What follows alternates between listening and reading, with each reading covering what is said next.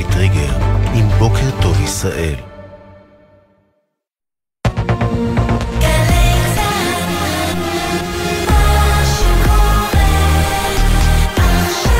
גלי צה"ל, שש בבוקר. בוקר טוב ישראל עם אפי טריגר. שלום לכם, התראות על חדירת כלי טיס עוין הופעלו לפני כשעה וחצי בכמה יישובים בצפון רמת הגולן. שתי מטרות אוויריות חשודות שחצו מלבנון לשטח ישראל יורדו, אין נפגעים בגוף ולא דווח על נזק. פיקוד העורף הודיע שהאירוע הסתיים. אתמול שוגרו משטח לבנון כ-20 טילים לעבר ישראל. שר הביטחון יואב גלנט הצהיר אמש בפיקוד הצפון שגם אם תהיה הפסקת אש בעזה, צה"ל ימשיך לתקוף את חיזבאללה. אם יש כאן מישהו שחושב שכאשר נגיע לעסקה של שחרור חטופים בדרום, הדבר הזה יקל ממה שקורה כאן, הוא טועה. אנחנו נמשיך את האש ונעצים אותה באופן בלתי תלוי בדרום. חמישה לוחמי צה"ל נפצעו קשה בשלושה אירועים שונים ברצועת עזה אתמול. הם פונו לטיפול רפואי ומשפחותיהם עודכנו. לוחם בסיירת צנחנים ולוחם יחידת יהלום נפצעו קשה בקרב בדרום הרצועה. שני לוחמים מגדוד 601 נפצעו קשה בקרב בצפון רצועת עזה. קצין לוחם מחטיבת הצנחנים נפצע קשה בקרב אחר בדרום הרצועה. כאמור, כל המשפחות אה, עודכנו. המגעים לעסקת שחרור חטופים, המשלחת הישראלית לקטאר תצא הבוקר לדוחה להמשך שיחות המשא ומתן. צוותי העבודה שיצאו ללא ראש המוסד וראש השב"כ צפויים לדון ברשימת המחבלים שישוחררו, במוקדים שבהם יוצבו חיילי צה"ל בזמן הפסקת האש ובהגדלת הסיוע ההומניטרי לתושבי הרצועה. מטרת הנסיעה היא לסכם את הפרטים המעשיים של המתווה. צה"ל והמוסד ביקשו מצוות העבודה לגבש את מספר האסירים הביטחוניים שישוחררו, שצפוי לעמוד על 10 עד 15 בתמורה לכל חטוף ישראלי. ישראלי. בנוסף התבקש הצוות לגבש רשימה של החטופים החיים ושל החטופים שנרצחו או אינם בין החיים ועדיין מוחזקים בשבי. קבינט המלחמה אישר הלילה לראשונה להכניס סיוע הומניטרי לצפון הרצועה. בדיון אמש הוסכם על תוכנית למניעת ביזה של אספקת סיוע הומניטרי לרצועה בעקבות מקרי גניבה ממשאיות סיוע ומחסני מזון בצפון הרצועה ובאזורים נוספים. עוד בדיון הציג צה"ל את התוכניות לפינוי אוכלוסייה אזרחית מאזורי לחימה, בהם רפיח. סמל עוז דניאל, שנפל ב-7 באוקטובר ונחטף לעזה, יובא למנוחות בשתיים אחר הצהריים בבית העלמין הצבאי בכפר סבא. אתמול נודע למשפחתו של עוז בן ה-19 כי הוא אה, מוגדר אה, כעת כנרצח בידי, שגופתו בידי חמאס, אחרי שהוגדר חטוף מתחילת המלחמה ומצבו לא היה ידוע. ההלוויה תתקיים בעקבות ממצאים שאותרו המאפשרים להביאו לקבורה על פי ההלכה. רגב סובאי, מחנכו של עוז בתיכון, סיפר על אהבתו הגדולה למוזיקה. נער טוב לב בצורה יוצאת דופן, עם המון אהבה לחיים ולמוזיקה. 140 ימים שכולנו כאבנו והתגעגענו, שיש לנו עוד חיים שלמים לכאוב ולהתגעגע לעוז. כתב אישום יוגש הבוקר נגד אה, בני זוג תושבי שועפאט ולוד בגין תקיפה או דקירת קטינה בת 12 בדירה בחיפה. המניע עדיין לא ברור, אך ככל הנראה לא מדובר באירוע לאומני.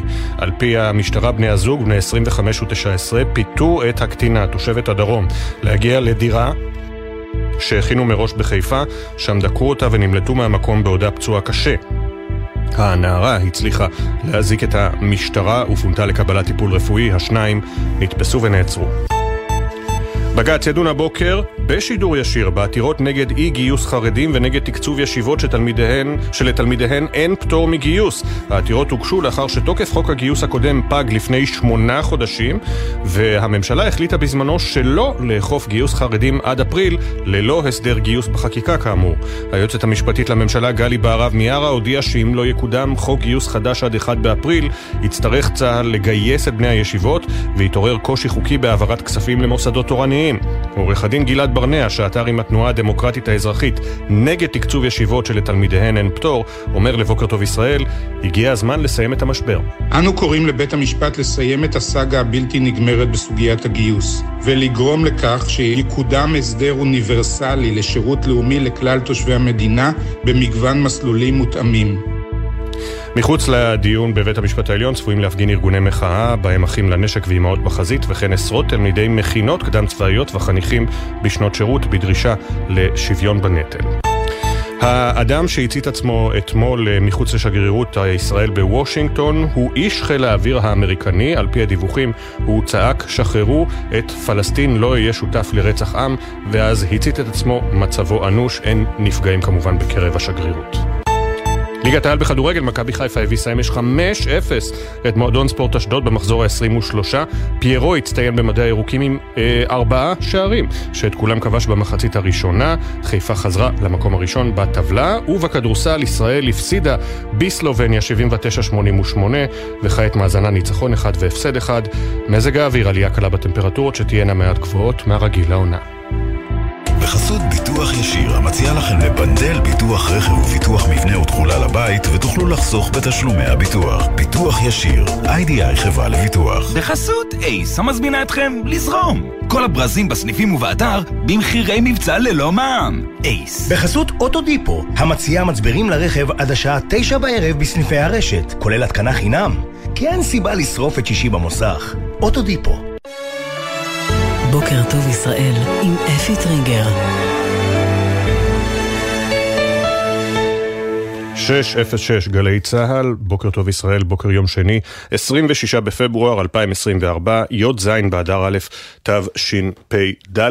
אנחנו פותחים עם אה, שלל אירועים אה, בשעות האחרונות. קודם כל, אה, כלי טיס שחדר באופן לא מורשה בגבול הצפון וגרם להפעלת אזעקה בסביבות השעה 4:30, וצה"ל מתיר לפרסום את דבר פציעתם, פציעתם הקשה של חמישה לוחמים, כולם פונו לטיפול רפואי ומשפחותיהם עודכנו. דורון קדוש כתבנו לענייני צבא וביטחון, שלום.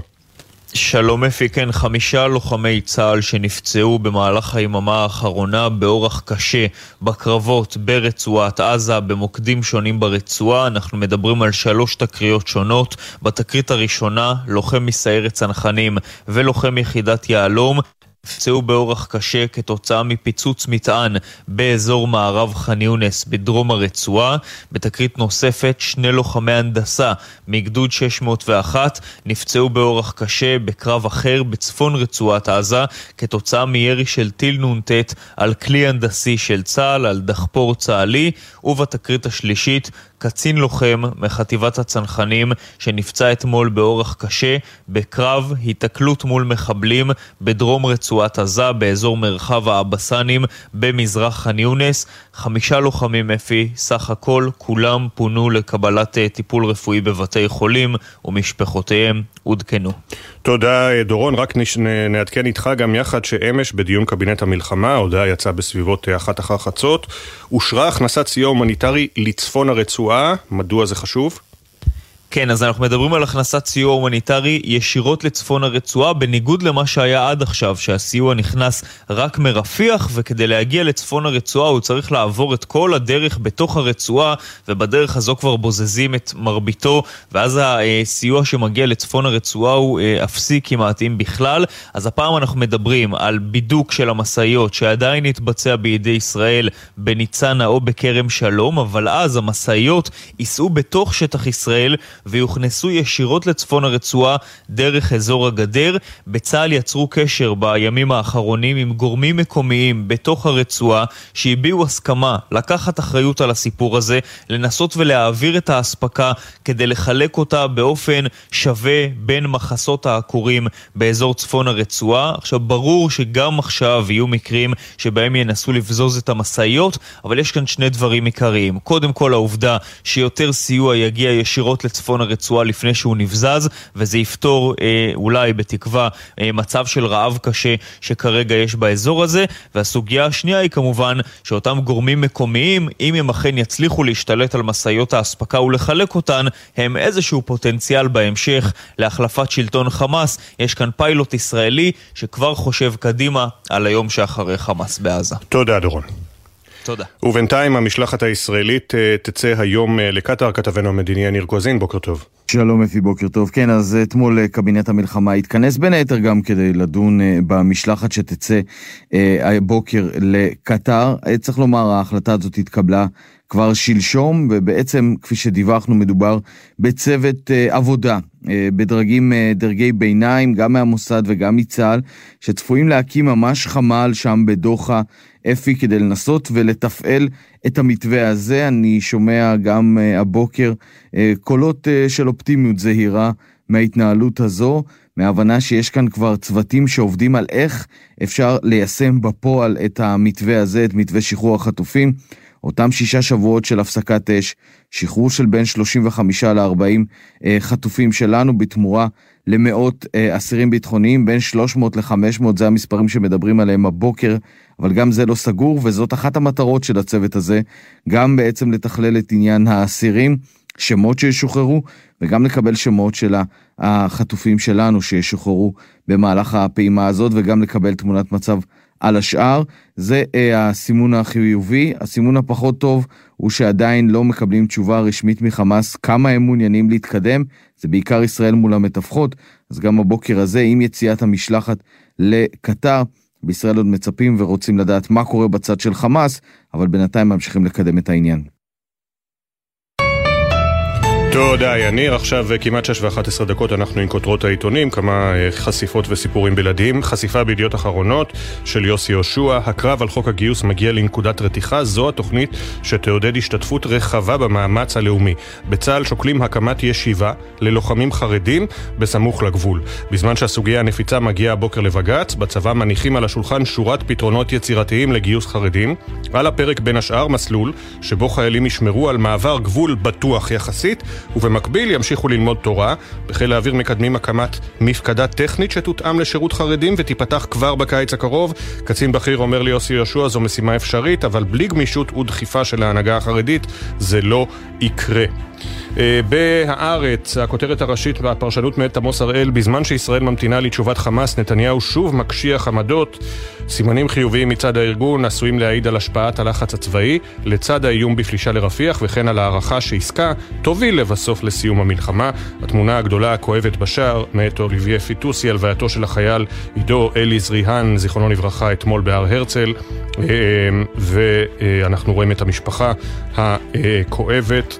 אה, תמונה כואבת מאוד. אה, יוסי ורטר כותב על הידיעה שפרסם לראשונה בן כספית, קיש ביטל את פרס ישראל עקב זכייתו של אחד ממובילי המחאה, הכוונה ליזם, ליזם אייל ולדמן, המקים של מלאנוקס. אה, ממשיך ורטר, קיש ביטל את פרס ישראל עקב זכייתו של אחד ממובילי המחאה, וביזה לא רק את הפרס, המאמר המלא בעמוד 6 בהארץ. במעריב, כאמור, אה, בן כספית אה, עם כותרת הגג, הסיפור המלא מופיע בעמוד 8, חינוך פוליטי זו הכותרת. למעריב נודע כי החלטת השר יואב קיש לבטל באופן גורף את פרסי ישראל בכל תחומי המחקר, נבעה מהחלטת הוועדה להעניק ליזם אייל ולדמן את הפרס על יזמות. על פי עדויות, היוזמה הגיעה מהתערבות חיצונית. השר קיש, בתגובה, ההחלטה נבעה אך ורק מהמצב המלחמתי במדינה. בישראל היום, כותרת ראשית, ציטוט, הזדמנות נדירה להחליף את אונר"א. מי אומר את זה לאריאל כהנא בז'נבה? הלל נויר, מייסד הארגון UN Watch, שמכנס היום ועידה אה, לטענתו עם גורמים בינלאומיים, בת יום אחד בלבד, על אה, היום שאחרי אונר"א, בין היתר יופיעו שם דניס רוס, מי שהיה היועץ המשפטי של אונר"א, ג'יימס לינדזי, שצפוי לצאת נגד הארגון, וגם אה, חברי פרלמנט ממדינות שתורמות לאונר"א. כאמור, אריאל כהנא קיבל את ההזמנה באופן בלעדי והוא נמצא בז'נבה.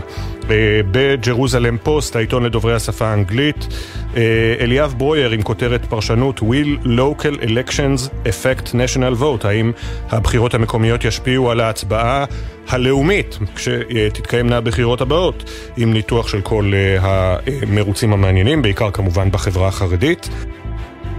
ובמרכז השער תמונה של פטריות עשן מעל רפיח אתמול, תמונה של אה, סעיד ח'טיב מסוכנות ה-AFP, ומתחתיה שלוש תמונות החללים, החללים שנפלו בקרב, אה, נריה בלטה ועידו אליז ריהן, זיכרונם לברכה, ועוז דניאל חטוף, שהוגדר חטוף, ואתמול התברר כי הוא למעשה נרצח בשבי חמאס וגופתו מוחזקת שם. היום תיארך הלווייתו של עוז.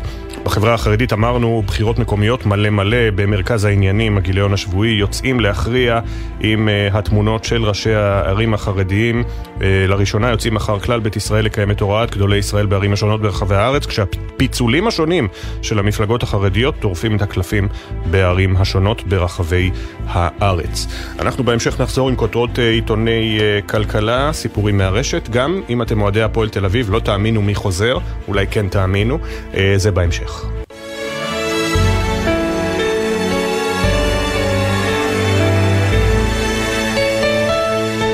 כבר מתחילת המלחמה בלטו התגובות אה, ברחבי העולם למה שקורה במזרח התיכון, הפגנות, מסעי פרסום ברשתות החברתיות, מסרים שאף גלשו לאלימות, אנטישמיות וגילויים שונים שלה. אתמול אדם הצית עצמו מול שגרירות ישראל בוושינגטון הבירה, והלילה מתברר שמדובר באיש חיל האוויר האמריקני שגם זעק Free Palestine לפני שהצית עצמו.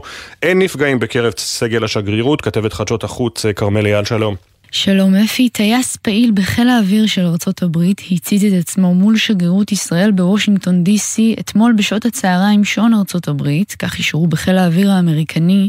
הוא פונה במצב אנוש לבית החולים בעיר, בשגרירות ישראל לא דיווחו על נפגעים, כך לפי הודעת משרד החוץ. האיש שזהותו המלאה עדיין לא פורסמה, תיעד את ההצתה בשידור חי, כך זה נשמע. I am an active duty member of the United States Air Force, and I will no longer be complicit in genocide. I'm about to engage in an extreme act of protest, but compared to what people have been experiencing in Palestine at the hands of their colonizers, it's not extreme at all. Free Palestine! לא אהיה שותף יותר ברצח עם, אני עומד לבצע פעולת מחאה קיצונית, אבל בהשוואה למה שאנשים חווים בפלסטין, זה לא קיצוני כלל. שחררו את פלסטין, קורא טייס חיל האוויר האמריקני בסרטון שתיעד. זוהי לא הפעם הראשונה מאז תחילת המלחמה בה אדם מצית את עצמו מול שגרירות ישראלית בארצות הברית.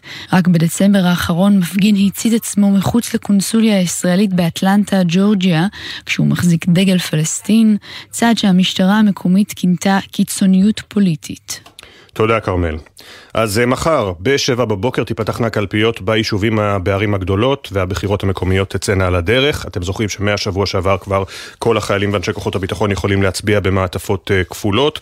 אה, רגע לפני פתיחת הקלפיות, שי ישראל כתבנו לענייני פנים עם הפרטים המלאים והמספרים. שלום שי. בוקר טוב אפי, הבחירות המקומיות יצאו מחר לדרך. כ-7 מיליון ו-200 אלף בעלי זכות בחירה ב-75 ערים, 114 מועצות מקומיות ו-44 מועצות אזוריות יצביעו על צביון החיים במקום מגוריהם בכ-12 אלף קלפיות. למי שלא קיבל דרך הדואר את ההודעה לבוחר עם מיקום הקלפי שלו, ניתן לבדוק זאת באתר משרד הפנים או אפילו באמצעות ערוץ הוואטסאפ שלהם.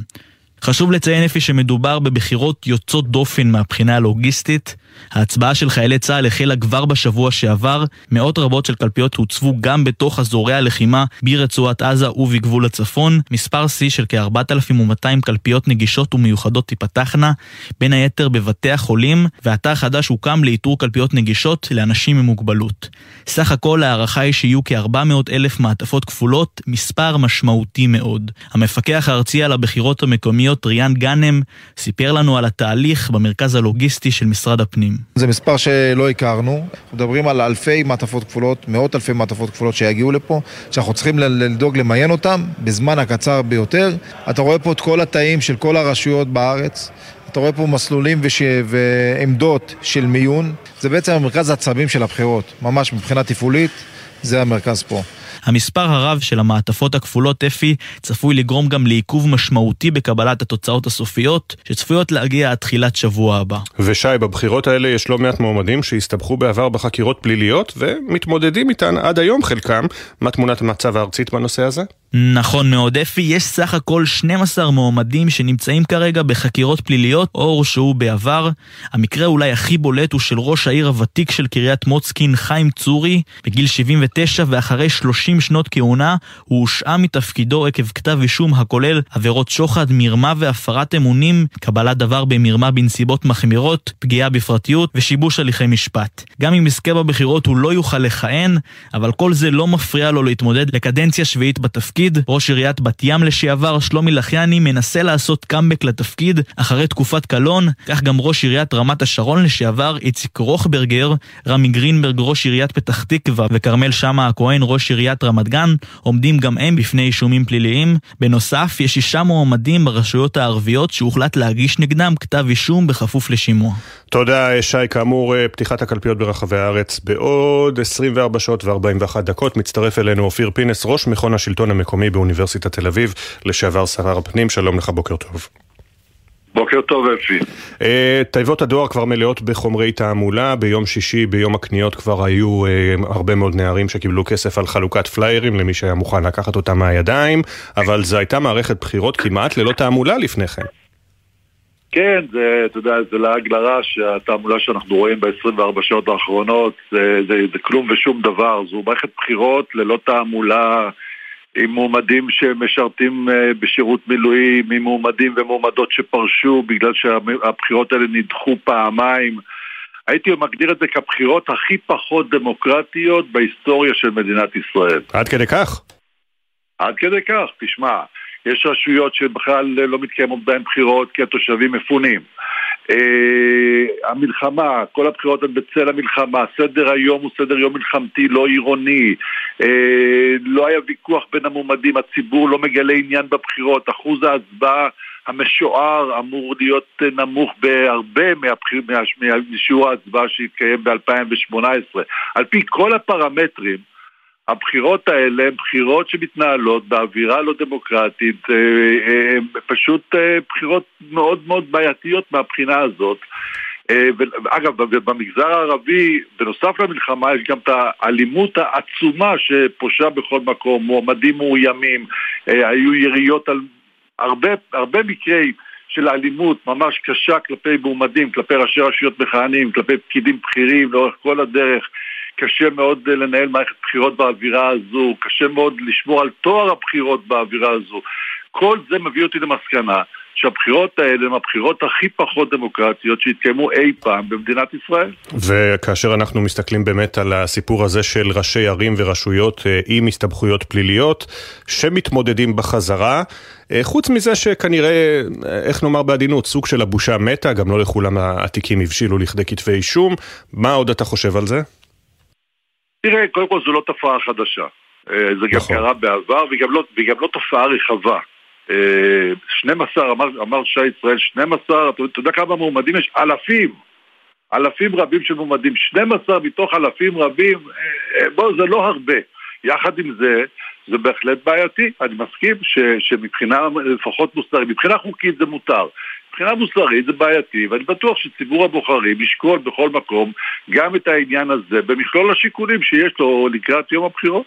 כן, אה, בוא נסתכל למגזרים. קודם כל בחברה החרדית, הרבה מאוד פיצולים והתלהבות גדולה מאוד מהבחירות. כל העיתונים החרדים עוסקים בזה כבר מהשבוע שעבר, הרבה לפני העיתונות החילונית שעדיין לא ממש עוסקת בזה. אה, יש לנו שם עניינים בין אגודה לדגל, לש"ס, אה, שטוענת שהסכמים קואליציוניים לא מקוימים של רוטציות, ויש כאלה שאומרים שאולי זה מבשר על פילוג בתוך מה שמכונה יהדות התורה בבחירות הכלליות. תראה, כל מה שאמרתי על אחוז ההצבעה לא תקף לגבי החברה החרדית, mm-hmm. צפויה שם להיות uh, הצבעה ערה, אחוזי הצבעה מאוד מאוד מאוד גבוהים. Uh, יש שם באמת קרבות אדירים בין מפלגות, בין אינטרסים, בין אפילו בתוך מפלגות, בין קבוצות, חצרות, רבנים, אדמו"רים. Uh, כן, uh, מאוד מאוד uh, אמוציונלי, uh, עם, עם הרבה אינטרסים uh, כאלה ואחרים. אה, זו, זו מציאות אחרת, אה, לא הגיעו שם להסכמות, לפעמים מגיעים שם להסכמות, למשל היו בבני ברק רוטציות ידועות בין, אה, בין ראשי רשויות, שאחד תמיד היה מפלג אחד, ביהדות התורה נגיד היה ראש הרשות, סליחה, מאגודת ישראל ראש הרשות, אז בדגל התורה ממלא מקום, ואחרי חמש שנים הם התחלפו, היו דברים כאלה לא מעט. הפעם יש, עושה רושם שברוב הרשויות המקומיות החרדיות יש מאבקים קשים בין אה, דגל התורה, אגודת ישראל וש"ס אה, על שליטה, על הרצה של מועמדים לראשות עיר. אה, משעמם לא יהיה, כן, חלק מהחיים. כן, ובחברה הערבית כמובן על רקע גילויי האלימות, מועמדים שפרשו כדי לא להסתבך עם ארגוני הפשע, גם שם סיפור מאוד מאוד לא קל מבחינת הבחירות. סיפור מאוד מאוד קשה, גם שם אגב צפויה להיות הצבעה ערה, אחוזי הצבעה מאוד מאוד גבוהים, אה, צפויים גם ברשויות הערביות והדרוזיות אגב, אה, יש כאלה כ-80 רשויות מקומיות, אה, ברוב המקומות אין הסכמות, יש קרבות מאוד מאוד קשים, פה, פה יש פה בכלל, יש פה מאבק מאוד מאוד קשה על אינטרסים צריך לזכור שהחברה הערבית לא מוצאת את ביטויה הפוליטי בכנסת, כך לפחות התחושה שלהם. בדרך כלל המפלגות הערביות נמצאות באופוזיציה, לכן עיקר הפעילות העיקרי שלהם זה דווקא הרשות המקומית. שם הם יכולים להביא לידי ביטוי מלא את האינטרסים שלהם. אה, אל תשכחו שגם הקרקעות בשלטון המקומי הן קרקעות פרטיות בדרך כלל, לא קרקעות מנהל, שזה מוסיף אה, אש ולהבה לדברים האלה, יש מצוקת דיור מאוד קשה, יש השפעה חמולתית מאוד גדולה. הרשות המקומית היא גם המעסיק הכי גדול בכל רשות כזאת, ואחוזי האבטלה ברשויות המקומיות הערביות הם יותר גבוהים מאשר בחברה הישראלית בכללותה. בקיצור, יש כאן סיר, סיר, אה, אה, אה, סיר לחץ בוער. אה, הרבה מאוד אלימות כתוצאה מהדברים האלה, הרבה מאוד אינטרסים אה, לא כבושים ולצערי המשטרה עושה רושם לא משתלטת על האירוע, לא מקצה גם את הכוחות הנדרשים אה, כדי לטפל בדברים האלה. אני מצפה שהמשטרה תעשה כל שביכולתה כדי למנוע כל צורה של אלימות mm-hmm. פיזית ומילולית כדי לאפשר בחירות הוגנות כמה שאפשר. את תואר הבחירות וכדי שבאמת אה, הדמוקרטיה תנצח ולא שלטון, שלטון המאפיה והעבריינים כן. יכתיבו כאן את תוצאות הבחירות חלילה וחס. למשטרה יש הרבה עבודה, לכן גם נדחו שלושה ממשחקי אה, גביע המדינה מחר לתאריך אה, אחר, אבל זה נושא לשיחה אחרת. השר לשעבר... היו צריכים לדחות את כל המשחקים, היו צריכים לדחות את כל את המשחקים. כולם, כן. זה יום, היו צריכים לדחות את כל המשחקים, זה יום שבתון. אין שום סיבה לשחק כדורגל ביום שבתון, כמו שלא הולכים לעבודה, כמו שלא עושים דברים אחרים. אני לא מבין את ההחלטה הזו. אבל מדינת ישראל כמו מדינת ישראל. השר לשעבר אופיר פינס, תודה רבה שהצטרפת אלינו, בוקר טוב. תודה רבה, יום שקט. כותרות אה, כלכליות בגלובס, אינווידיה שוברת שיא אחרי שיא ובהצלחה שלה יש גם סכנות, מזהיר נבות רבלסי, הכתבה המלאה בעמוד 2. שירי חביב ולדורן מדווחת גל העזיבות הבכירים במשק. מנכ"ל בזק, קבוצת בזק, רן גוראון פורש אחרי פחות משנתיים בתפקיד, זה בעמוד 13. בכלכליסט, בלעדי לכלכליסט, בניגוד לישראל, מדינות שיש בהן חובת שירות מבטלות פטורים. כך מדווח שחר אילן לקראת הדיון היום אה, בבג"ץ. ועוד ידיעה בלעדית, בעבד, שי בעבד מפטר חצי מעובדי חממת הפודטק של שטראוס. שטראוס. לאחר שהחליט על עצירת השקעות חדשות, מנכ"ל שטראוס מפטר מחצית מהעובדים. מצורף היום לכלכליסט גם אה, מוסף מובילות את ישראל, נשים שמובילות את ישראל ב-2024, לרגל גם כינוס שיערך בנושא במרכז פרס. בדה מרקר, הממשלה רוצה שמפונים ישובו לנגב ולא פתרון תחבורתי. הרכבות הישירות מנתיבות ומאופקים לתל אביב בוטלו בתחילת המלחמה עקב סגירת תחנת שדרות וטרם שבו לפעילות. רכבת ישראל מפעילה שירות חלופי של אוטובוסים בין תחנות אשקלון, שדרות ונתיבות, אך תדירותם נמוכה, והנוסעים נדרשים לחכות זמן רב בתחנות בשל אי סנכרון. בינתיים, כותבת יפעת ראובן, השרה רגב לפעול לטובת כבישים בהתנחלויות. ציטוט, קו הרכבת של הנגב הוא צינור החמצן הכלכלי של תושבי הסביבה. הכתבה המלאה בעמוד 5. הנה אנחנו בגיליון לאישה השבועי בשער. יעל פול יעקב עושה תוכנית טלוויזיה עם אימא שוש, מעלה מופע משותף עם חמותה ומודה כל מה שאני רוצה זה שקט ומיליונים בבנק. כל... אהבתי את הכנות. כל מה שאני רוצה זה שקט ומיליונים בבנק. עוד uh, בשער של כלכליסט, של לאישה, סליחה, של לאישה. הבעל נתן לאשתו חצי דירה במתנה ואז ביקש אותה בחזרה, תמונות מחיי גירושים. למה רק נשים עמידות באלף יכולות להתמודד על ראשות העיר? Uh, מיני שף, תבשיל טבעוני עם חומוס ותפוחי אדמה. זה הזמן לטיפולי פילינג, אני מסתכל עליך זיו. Uh, האם הילדה שלך או שלך כבר הוזמנה למסיבת מגשים? ועוד ועוד זה בגיליון לאישה. אוהדי הפועל תל אביב, הבטחתי ולכן אקיים. מה זה מסיבת מגשים? אני לא יודע, אבל צריך uh, לקרוא בגיליון. אנחנו עושים קדימון, אנחנו לא עובדים בלישה. Uh, תראו מי חוזר, מדווח uh, נדב צנציפר בספורט ידיעות אחרונות. מוכנים אוהדי הפועל?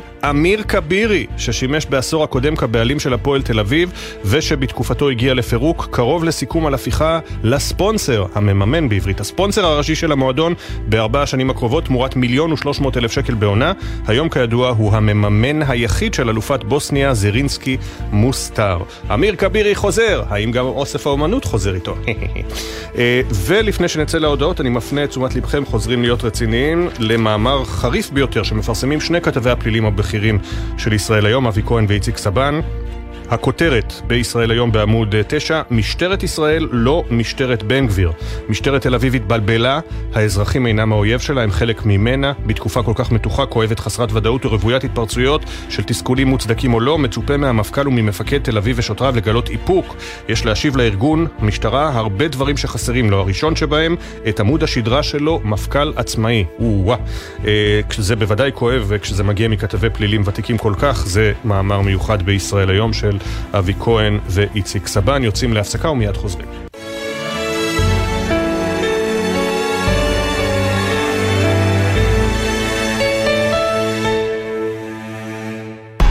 אתם מאזינים לגלי צה"ל. אוניברסיטת בר אילן משפיעה, מניעה ומזמינה אתכם ליום הפתוח לתואר ראשון, שני ודוקטורט באוניברסיטת בר אילן. יום פתוח, שמונה במרס. יש אישה התרגלנו שיש חטופים. אנשים קמים בבוקר, הולכים לעבודה, ביום שבת רואים כדורגל, ואנחנו, המאה שלושים וארבע משפחות, נתקענו ב-7 לאוקטובר. ואנחנו אומרים למדינה, ובאמת לראשיה, חבר'ה, מה קורה? שכחתם אותנו. גלי צה"ל, פה איתכם, בכל מקום, בכל זמן. כשאחד היוצרים המוערוכים, אך המופנמים ביותר, מסכים לצלול אל סודות יצירתו, זה הזמן לפוד כספי. אחת, שתיים, שלוש, ארבע. מתי כספי, בשיחה גלויה עם אוהד בן אבי, על הסיפורים שהולידו את השירים שכולנו מכירים. אמנם כתבתי את זה ואני עומד מאחורי זה, אבל אם הייתי רואה אותם היום, אני לא הייתי מלחין אותם. פוד כספי, עכשיו באתר וביישומון גל"צ גלגלצ, ובכל מקום שאתם מאזינים להסכתים שלכם. עכשיו בגלי צה"ל, אפי טריגר, עם בוקר טוב ישראל. כמעט 6.31 הכותרות. ארבעה לוחמים וקצין צה"ל נפצעו אתמול קשה בשלושה אירועים שונים ברצועת עזה, כולם פונו לקבלת טיפול רפואי והודעות נמסרו למשפחותיהם. לוחם מסיירת צנחנים ולוחם יהלום נפצעו קשה בפיצוץ מטען בדרום הרצועה. שני לוחמים מגדוד 601 נפצעו מירי נ"ט בקרב בצפון הרצועה, וקצין לוחם בחטיבת הצנחנים נפצע בהיתקלות עם מחבלים בדרום הרצועה גם כן קשה. התראות על חדירת כלי טיס עוין הופעלו לפני כשעתיים בכמה יישובים בצפון רמת הגולן, שתי מטרות אוויריות חשודות שחצו מלבנון לשטח ישראל יורטו, לא דווח על אה, נפגעים בגוף ולא על נזק. פיקוד העורף הודיע שהאירוע הסתיים. אתמול שוגרו משטח לבנון כ-20 טילים לעבר ישראל, ושר הביטחון יואב גלנט הצהיר בביקור בפיקוד הצפון שצה"ל ימשיך לתקוף את חיזבאללה גם אם תהיה הפסקת אש בעזה. אם יש כאן מישהו שחושב שכאשר נגיע לעסקה של שחרור חטופים בדרום, הדבר הזה יקל ממה שקורה כאן, הוא טועה. אנחנו נמשיך את האש ונעצים אותה באופן בלתי תלוי בדרום. המגעים לעסקה לשחרור חטופים, המשלחת הישראלית יוצאת להבוקר לקטאר להמשך שיחות המשא ומתן. צוותי העבודה שיוצאים ללא ראש המוסד וראש השב"כ ינסו לסכם את הפרטים המעשיים במתווה. צה"ל והמוסד ביקשו מצוות העבודה הישראלי לגבש את uh, המפתח, מספר האסירים הביטחוניים ששוחררו תמורת כל חטוף, הוא צפוי לעמוד על 10 עד 15 לכל חטוף ישראלי. בנוסף התבקש הצוות לגבש רשימה של החטופים החיים ושל החטופים שאינם בין החיים שנרצחו ועדיין מוחזקים בשבי חמאס. עדכוני תנועה מגלגלצ, בכביש 6 דרומה יש עומס תנועה לסירוגין ממנהרות ניל ליד אייל, כביש החוף דרומה עמוס מאור עקיבא עד קיסריה וממחלף נתניה עד גשר השלום, כביש 65 עמוס מצומת מי עמי לכיוון מחלף עירון, מזג האוויר צפויה עלייה קלה בטמפרטורות שתהיינה מעט גבוהות מהרגיל לעונה. מאז השבת השחורה, 7 באוקטובר, נדמה שהזמן עמד מלכת עבור רבים, כאילו לא ייתכן שהחודשים, עונות השנה והחגים יימשכו כסדרם אחרי מה שעברנו. אבל בניגוד לכל היגיון זה קורה. ומיזמי ההנצחה המרגשים הרבים מתאימים את עצמם. שני בן עמי, זיכרונה לברכה, שנרצחה במסיבת הנובה ברעים, הייתה תופרת תחפושות מוכשרת. לקראת חג הפורים החליטו חברותיה להקים לזכר שני מיזם הנצחה מיוחד ולאסוף תחפושות שימסרו לתרומה. מצטרפת אלינו דניאלה אפרלב. חברתה של אה, שני בן עמי, זיכרונה לברכה. שלום דניאלה, בוקר טוב. היי, יפי. אה, כמובן משתתפים בצערך, בצער החברות והמשפחה. ספרי לנו על שני ועל החברות ביניכן. אה, אני ושני חברות מגיל 12. אה, חברות הכי טובות, אני היום בת 28, ככה בשביל אה, להבין כמה שנים. אה, אנחנו חמש חברות בעצם, גדלנו יחד בחולון, אה, ושני הייתה הכי מיוחדת שיש. אה, הייתה ממש בן אדם שפשוט דרך החיים שלה הייתה לשמח, לשמוח ולעשות טוב, אם אפשר לתאר אותה במדויק. אה, ובאמת ככה, בכל פורים היא הייתה תופרת לכל החברים אה, תחפושות, לחברות בעיקר, וגם לאנשים שהיו נגיד קונים ממנה, ואת שלה היא תמיד הייתה תופרת אחרונה, ממש ברגע האחרון שהיא כבר צריכה לצאת כזה בלחץ. כי ממש המטרה שלה הייתה שכולם קודם יהיו מרוצים והיא בסוף. אה, וזהו, משם נולד אה, הרעיון בעצם. אה, ואת ידעת שהיא הולכת למסיבה בנובה? מסיבת נובה? אני לא, אני לא גיליתי בבוקר, חברות אחרות ידעו מאיתנו. זהו. היא הייתה, מנותקת קשר משמונה בבוקר בערך, ובשש וחצי בערב באותו יום אה, כבר אה, ידענו. כן. זאת אומרת, לא מגורם רשמי, אלא... כן, וכמו שהיה כתוב בפתיח שענבר ושחר המוכשרות כתבו לי, קשה להאמין שהזמן עובר, אבל הזמן עובר. אני מניח שתוך כדי אתן גם ממשיכות כמובן בחיים שלכן, וגם חושבות כל הזמן איך להנציח את שני. אז זהו, אז האמת שזאת, אה, זה המיזם הראשון שאנחנו עושות אה, לזכרה להנצחתה. אה, אני חושבת, יש המון אנשים מסביב שממש עושים מההתחלה, ואני חושבת שהיה לנו קצת קשה להתניע את זה, כי יש משהו בהנצחה שגורם לזה להיות אמיתי. זאת אומרת שהיא ממש לא פה, והפצע שלנו עוד סופר מדמם, וזה נורא, אנחנו מרגישות את זה ממש בכל רגע ביום, שהיא לא כאן. ורצינו משהו שיהיה מספיק מיוחד, כי זה מה שמגיע לה, באמת, כי היא הייתה הכי מיוחדת, ורצינו משהו שהכי יתאים לאופי שלה ולמי שהיא הייתה. ואתם נפגשות מאז במעין קבוצת תמיכה ככה של החברות, ושם עולה הרעיון של אה, מיזם התחפושות. אה, נכון, אנחנו נפגשות כקבוצת תמיכה, זה קצת מצחיק להגיד. אה, אחת לשבועיים כזה, זה קצת גורם לנו להרגיש כאילו, כאילו אנחנו עוד קצת חיות אותה.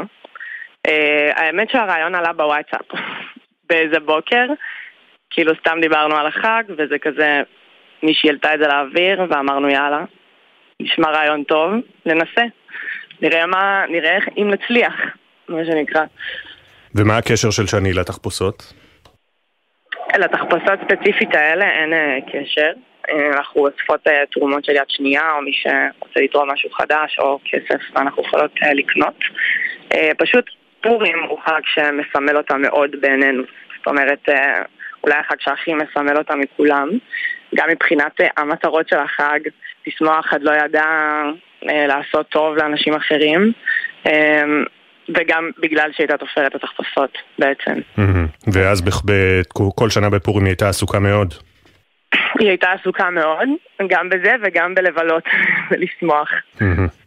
אה, אז המיזם הוא כאמור אה, לאסוף תחפושות ולתרום אותן אה, למה? לנזקקים? לא, לעמותות שצריכות, או אנשים שצריכים, אז כל הזמן הפניות מהשטח בעצם עולות.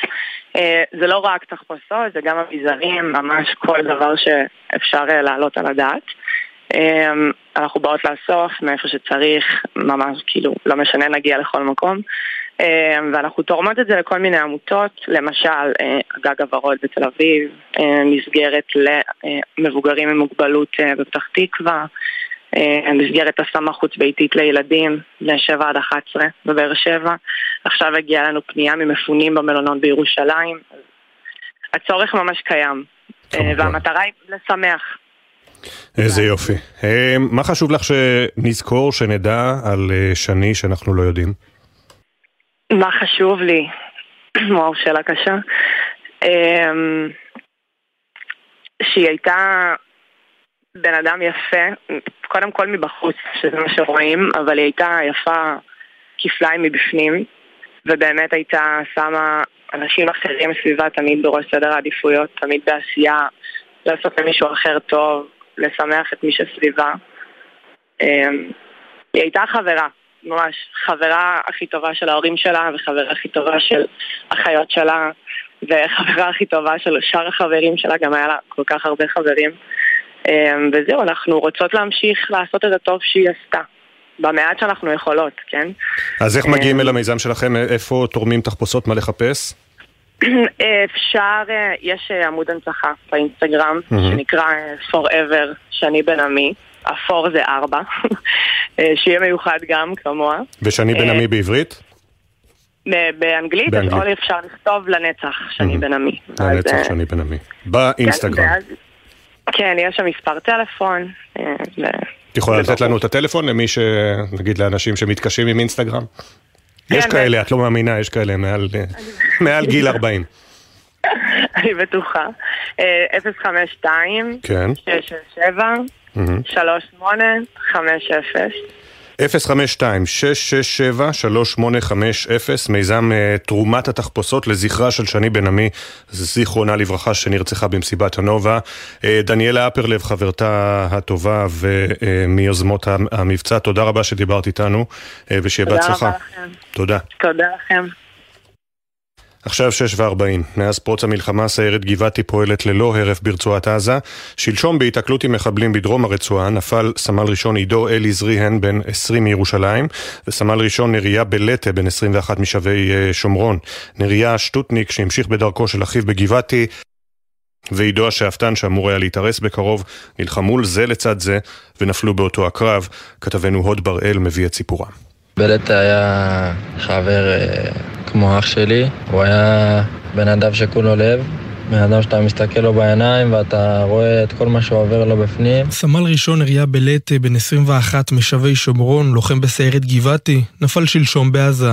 יואב עידו, חברו הקרוב מהישיבה התיכונית החקלאית רגבים בעמק, סיפר לנו על החבר שהיה לוקח. בלט היה האיש הכי פשוט שיש, עמך, שטוטניק, שמח. לא עכשיו דמות שעושה הרבה רעש או לוקח את כל התשומת לב בחדר, ובכל זאת משפיע על האווירה, ופשוט היה בו משהו טבעי, פשוט שחדר עמוק. למשפחת בלטה משבי שומרון היו שני בנים בגבעתי. דביר, אחיו הבכור של נריה, משרת כיום כסגן מפקד פלוגה בגבעתי.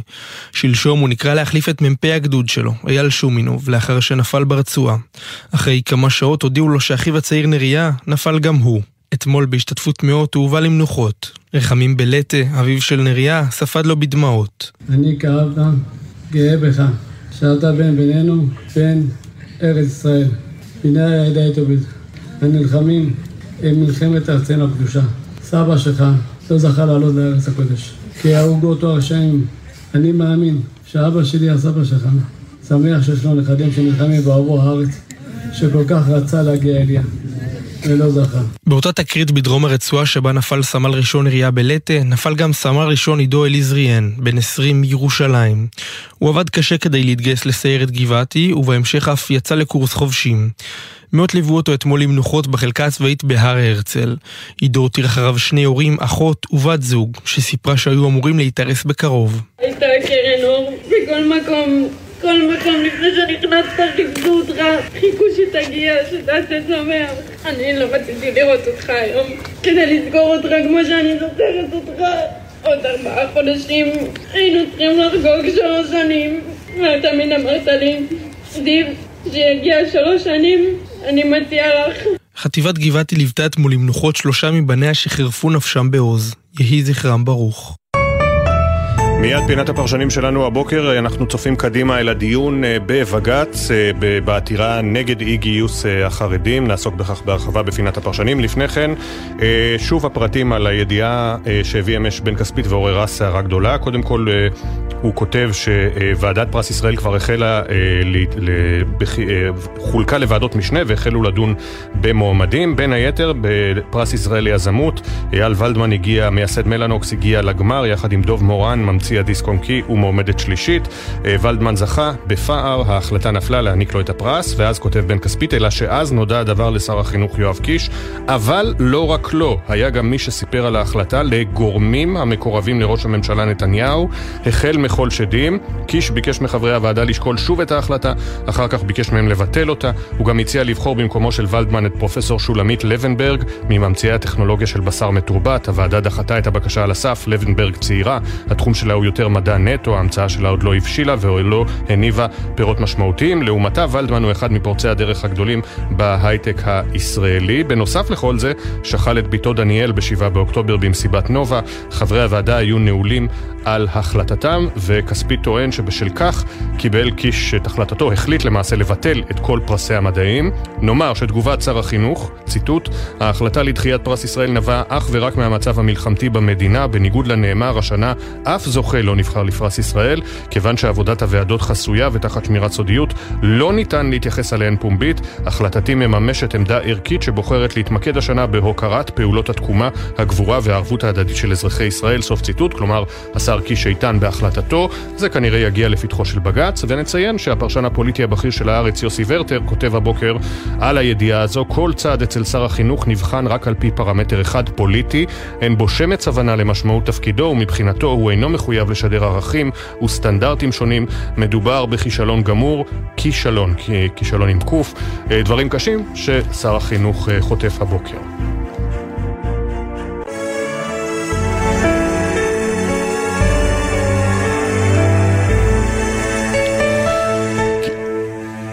כמעט uh, רבע לשבע, אנחנו uh, עם uh, הפינה של הפרשנים. קודם כל העובדות, דבר ראשון. לפני כשמונה חודשים פג חוק הגיוס הקודם. אתם יודעים שחוק הגיוס הקודם פג אחרי הערכות ואחרי דחיות רבות של בג"ץ. הממשלה החליטה, עוד לפני המלחמה, לפני השבעה באוקטובר, להורות לשר הביטחון לא לגייס בינתיים חרדים. בעצם, בפועל להורות לו אה, לעבור על החוק במרכאות, או לא במרכאות, כי הרי ברגע שפג חוק הגיוס הקודם עם התקנים לתקני גיוס לחרדים, צריך לגייס את כולם. אה, הבוקר ידון בג"ץ בעתירות אה, שיש להן לכאורה בסיס אה, עובדתי רציני ביותר. יותר אה, נגד ההחלטה הזו של הממשלה וגם נגד המשך המימון, כלומר העברת אה, תקציבים לישיבות שלתלמידיהן אין פטור מגיוס ובכל זאת הם לא מתגייסים. איתנו אה, שרי רוט, פרשנית פוליטית, חרדי מסר, שלום שרי. לא, שרי עוד לא איתנו, סליחה. והרב יונתן רייס, ראש, ראש רשת ישיבות ההסדר החרדיות, חדוותה, שלום לך, בוקר טוב. בוקר טוב. אה, אז תכף גם תהיה איתנו שרי אה, רוט. הרב יונתן רייס, ספר לנו על ישיבות ההסדר החרדיות חדוותה. בעצם לפני שש שנים הוקם אה, מסלולי ישיבות ההסדר החרדיים על מנת לתת חלופה לצעירים חרדים שמצוינים ואיכותיים שמיצו את הקונספט הזה של רק ללמוד תורה שזה מורכב ומאתגר מאוד והם מחפשים חלופה חינוכית שתשלב גם לימודי קודש ברמה גבוהה וגם לימודי מקצוע, ואחרי זה שירות צבאי משמעותי לצה"ל. בעצם אנחנו נותנים את המענה הזה דרך פלטפורמה חינוכית, שזה ישיבת הסדר חרדית. בעצם חצי יום לומדים קודש בצורה מאוד רצינית ומאוד משמעותית, אחרי צהריים לומדים, עושים השלמת בגרויות ותואר ראשון, במחשבים רובם. אחרי זה הצעירים משתלבים ביחידות אה, משמעותיות אה, בסייבר. יש לנו גם קבוצה שיהודית לקרבי, שמתגייסת כמחלקה במרץ לגבעתי כנראה, וזה פתרון ש... שמראה שזה מצליח.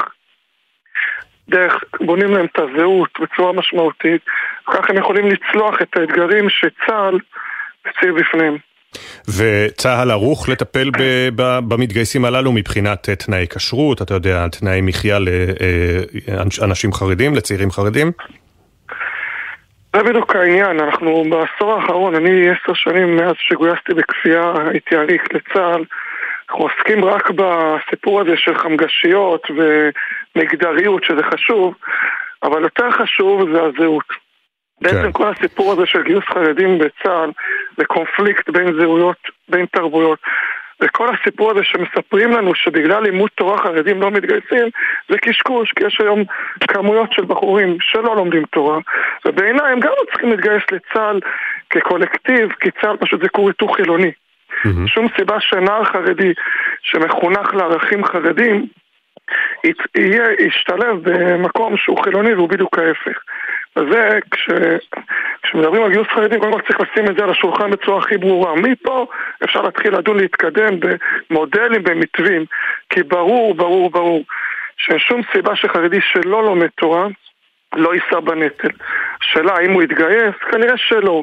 האם המדינה צריכה לאפשר לו אה, להשתלב במערכות, במערכים אחרים על מנת אה, לתרום למדינה? ברור שכן. אז זה מה שנמצא לפנינו, ולדעתי זה מה שצריך לדון. כן. לא בבג"ץ בחוקים ולא עצירת תקציבים, כי זה לא יעזור.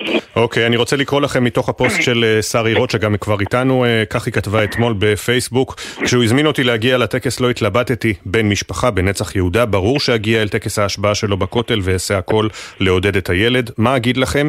די הצטמררתי. כאילו, אתם באמת רוצים לגרום לחרדים לתת בכם אמון ולשלוח את הבנים שלהם לצבא? תעשו מאמץ לאווירה קצת חרדית מול אבני הכותל. מצטערת, לא נולדתי בקריית ספר, מכירה גם חרדים מהצפון שם גדלתי, אבל גם לפי אמות המידה שם זה רחוק מלהיות אירוע בצביון חרדי. נשים וגברים מול אבני הכותל הקדושות בערבוביה של צפיפות איומה. אם ציפיתי לשירים חסידיים מהמקורות, מצאתי את עצמי מאזינה לשיר ארץ ישראלי. שיר יפה, אבל צורם לאוזן, לאוזן חרדית של אבא חרדי מזוקן, שהגיע בלב דופק מחששות רק כדי שלא להפוך את הבן שלו לחייל בודד, וכדי להעניק לו תחושה של המשפחה איתך. שרי רוט, בוקר טוב. בוקר טוב. ספרי על המשך החוויה מאחורי הפוסט המרתק הזה. האמת שהחוויה מתחילה בזה שחיפשנו פתרון לבן 18 שתורתו לא באמת אומנותו לגמרי וחיפשנו המון המון מסגרות של שירות אזרחי אתה יודע, לעזור עם חולי סרטן, מסכנים, כל מיני דברים שבאמת אפשר לתרום בהם שלא במסגרת שירות צבאי כי חשבנו שזה לא יהיה טוב. ולא מצאנו, אין לגיל 18, המדינה היום לא מספקת לבן 18 שום מסגרת שאינה צבא אוקיי, הלך לנצח יהודה, אתה יודע, באמת, קרבי והכל, ונשק וטקס, ואף אחד לא רוצה להפוך אותו לחייל בודד, ואני ממש ממש מקפידה כבת משפחה לעודד ולהתעניין, ומי מקרב, ומי אמר לך שלום בחיוך ומי לא, ואתה יודע, לפעמים יש קיצונים מהפלג הירושלמי, אבל, אבל באמת, רוב האנשים, אפילו במקום מאוד מאוד מצומצם שבו הוא גר, מתנהגים יפה ומעודדים והכל. ואז מגיע הטקס, אני הולכת, ובאמת, זה מאמץ מטורף והכל, על הבחירות, באמת לא ממש יש לי זמן, אבל, אבל זה נורא חשוב לעודד והכל. ומשפחה ממש ממש ממש חרדית, זה לא ילד שלי, אבל, אבל משפחה גם, רצתה להשתתף ולהזדהות והכל. ותשמע, התאכזבתי. אני אומרת, אתם כבר רוצים שחרדים שלא תורתם אומנותם יגיעו. תעשו איזשהו מאמץ להתאים. קודם כל זה היה כמה גדודים ביחד. אז, אז אנשים אומרים לי, מה את רוצה? כמה גדודים? מה נעשה להם טקס חרדי? אדרבה. אז אני מדברת, תעשו טקס נפרד ליחידה החרדית שיש לכם, אחת, כמה שיש לכם. תנו שם צביון חרדי, אף אחד לא באמת ביקש שיבואו שם נשים עם שביסים ושכמיות ולא יודעת מה ומשהו משונה. אבל איזושהי נראות חרדית שתהיה, לחלוכית של חרדיות שתהיה לאירוע. לא מצאתי את זה והתאכזבתי מאוד. עכשיו אני אומרת, יש פה שתי עניינים, יש את העניין שקודם כל צריך להבין שיש חיל של לומדי תורה.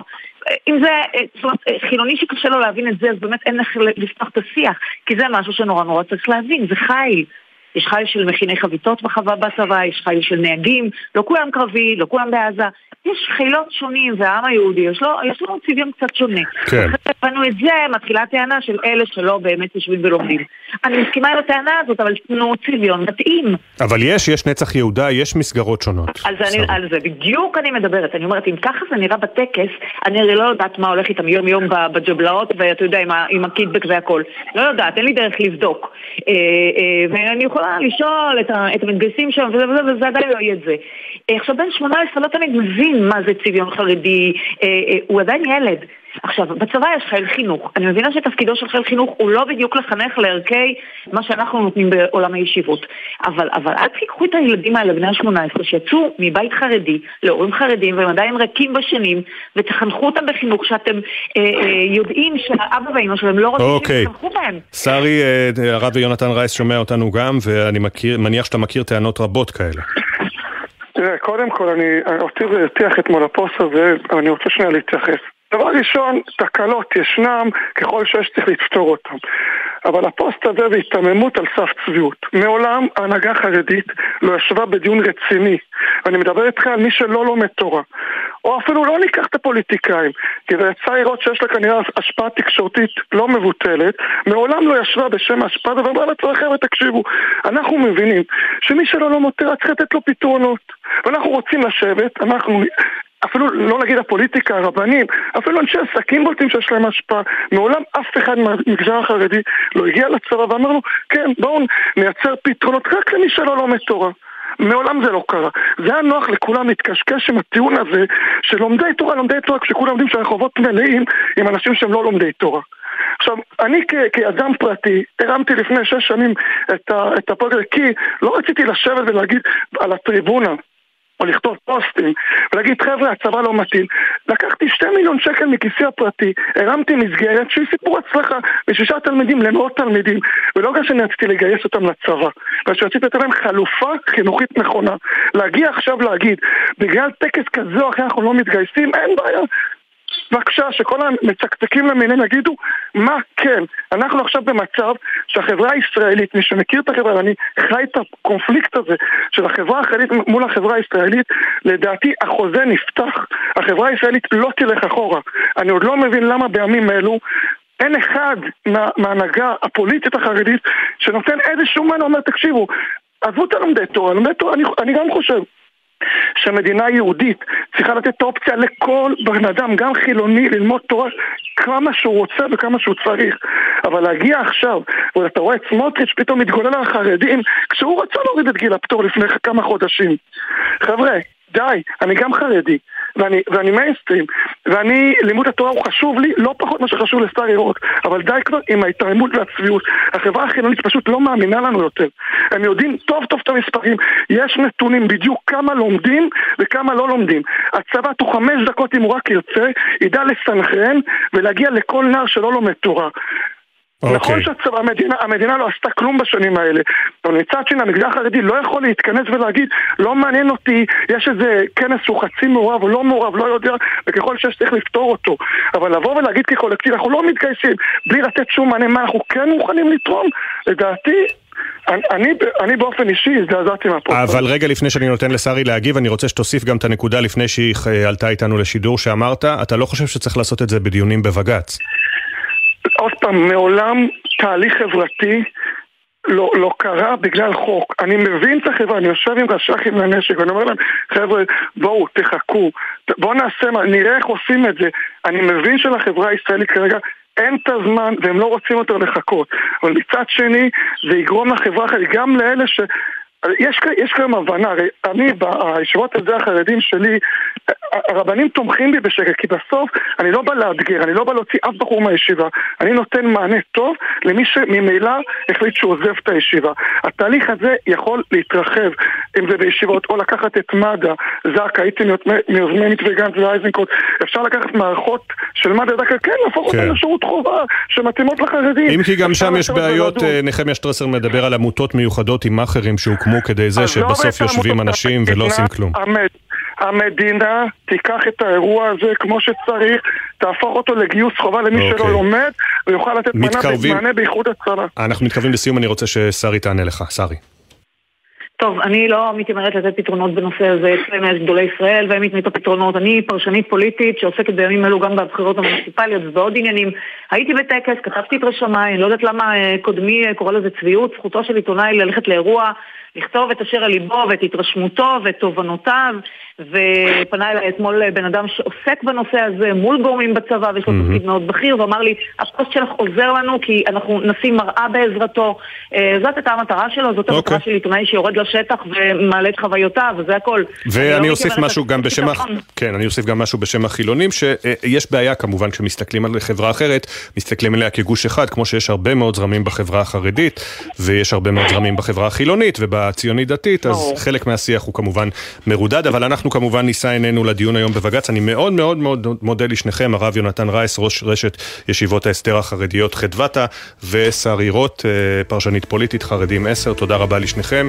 יוצאים להפסקה של פחות מדקה וחצי, ואחריה, השעה השנייה של בוקר טוב אה, ישראל. נשמע את כל הפרטים על הקרבות שבהם נפצעו אתמול קשה אה, חמישה לוחמי צה"ל, ארבעה לוחמים וקצין, כמובן משפחותיהם עודכנו, נפצעו קשה, והם הועברו לטיפול רפואי.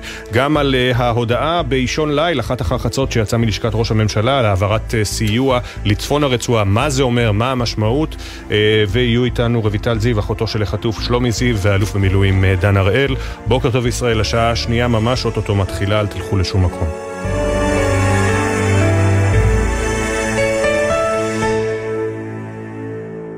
בחסות ביחד בשבילך, מועדון ההטבות לחברי הסתדרות. מהיום אפשר לקנות ולחסוך בהוצאות. אתם מוזמנים להצטרף חינם, ותוכלו לחסוך במגוון בתי עסק ובפעילויות. בחסות ביטוח ישיר, המציע לכם לפנדל ביטוח רכב וביטוח מבנה ותכולה לבית, ותוכלו לחסוך בתשלומי הביטוח. ביטוח ישיר, איי-די-איי חברה לביטוח. בחסות אייס, המזמינה אתכם לזרום. כל הברזים בסניפים ובאתר במחירי מבצע ללא מע"מ. אייס. בחסות אורה, החשמלית המשפחתית המזמינה ליום מכירות, במיוחד ליום הבחירות לרשויות המקומיות. שלישי, 27 בפברואר. לפרטים חייגו כוכבית 6853, כפוף לתקנון באתר החברה.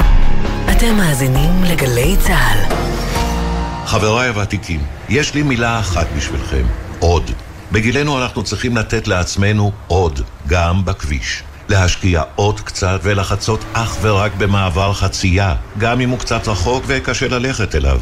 לא להתפרץ לכביש, לסמן לנהג שאנחנו רוצים לעבור ולהסתכל לו עוד רגע בעיניים כדי לוודא שראה אותנו. כ-50% מהולכי הרגל הנהרגים בתאונות דרכים הם אזרחים ותיקים. תנו להם עוד קצת זמן. אלה החיים שלהם. הרלב"ד, מחויבים לאנשים שבדרך. גלי צה"ל, מדברים מהשטח, שומעים מהשטח. מה שומעים פה ברדיו? בעיקר גלי צה"ל, זה הרגע הכי טוב. מיזם מיוחד של גלי צה"ל. מתברר שהלוחמים שומעים אותנו בח'אן יונס, בשג'אעיה, בדרג' תופאח, ומהיום אנחנו פותחים במיזם של גלי צה"ל לחלוקת אלפי טרנזיסטורים לחיילים הלוחמים. תסביר מה זה טרנזיסטורים. התחנה שלכם, היינו מתאספים כולם ומקשיבים, זה נתן הרבה כוח. גלי צה"ל, פה איתכם, בכל מקום, בכל זמן. עכשיו בגלי צה"ל, אפי טריגר, עם בוקר טוב ישראל.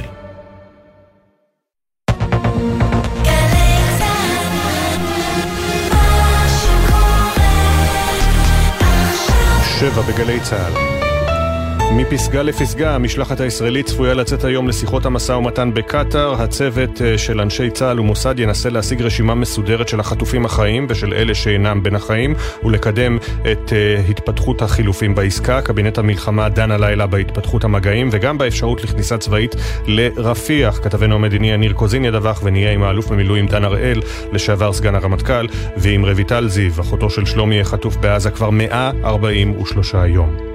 קולות המלחמה, 24 שעות לפתיחת הקלפיות, אנו ממשיכים בסדרת הכתבות שלנו על הבחירות לרשויות המקומיות בצל המלחמה בעזה, והבוקר, הפרק הרביעי והאחרון. קשה מאוד לנהל uh, מערכת בחירות אחרי תקופה כל כך ארוכה במלחמה. הלב והראש עדיין קצת בח'אן יונס. המועמדים המילואימניקים שעזבו את הקמפיין באמצע וחזרו מעזה אנשים שונים. אתה צריך לעמוד מול uh, תושבים שלך, ואתה צריך לשדר עסקים כרגיל, והם לא כרגיל. אתה מרוקן. שי ישראל שוחח איתם. מתגעגעים למטאליסטים הג'ינג'ים. מופע מטאל מיוחד נערך אמש לזכר יותם חיים, זיכרונו לברכה, שנורה בשוגג על ידי כוחות צה"ל, וגם לזכרו של מטאליסט ג'ינג'י נוסף, שנפל אה, עשור לפניו בצוק איתן, סמל ראשון גיא בוילנד, זיכרונו לברכה. מופע שהעלה זיכרונות. כאילו זה היה ממש אותו דבר. בטוח שהיא מדברת על, עליו ולא על אה, גיא שלי? גיא רימון כתבתנו תביא את הקולות בפינת התרבות. בוקר טוב ישראל. בוקר טוב ישראל עם אפי טריגר. שלום לכם, ארבעה לוחמים וקצין צה"ל נפצעו קשה בשלושה אירועים שונים ברצועת עזה אתמול, כולם פונו לטיפול רפואי ומשפחותיהם עודכנו. לוחם בסיירת הצנחנים ולוחם יהלום נפצעו מפיצוץ מטען בדרום הרצועה. שני לוחמים מגדוד 601 נפצעו מירי נ"ט בקרב בצפון רצועת עזה, וקצין לוחם בחטיבת הצנחנים נפצע בהיתקלות עם מחבלים בדרום הרצועה. שתי מטרות אוויריות חשודות שחצו מלבנון לשטח ישראל יורטו לפנות בוקר, לא דווח על נפגעים או על נזק. התרעות הופעלו בצפון רמת הגולן, פיקוד העורף הודיע שהאירוע הסתיים. קבינט המלחמה אישר הלילה לראשונה להכניס סיוע הומניטרי לצפון רצועת עזה. בדיון אמש הוסכם על תוכנית למניעת ביזה של אספקת סיוע הומניטרי לרצועה בעקבות מקרי גניבה ממשאיות סיוע ומחסני מזון בצפון רצועת עזה ובאזורים נוספים.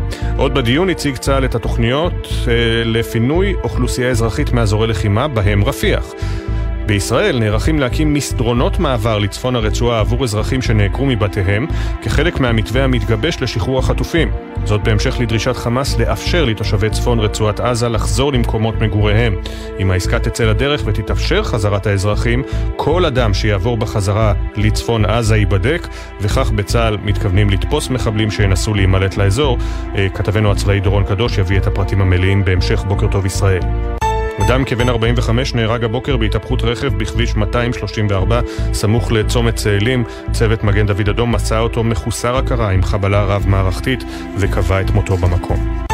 סמל עוז דניאל, שנפל ב-7 באוקטובר ונחטף לעזה, יובא למנוחות בשתיים אחרי הצהריים בבית העלמין הצבאי בכפר סבא.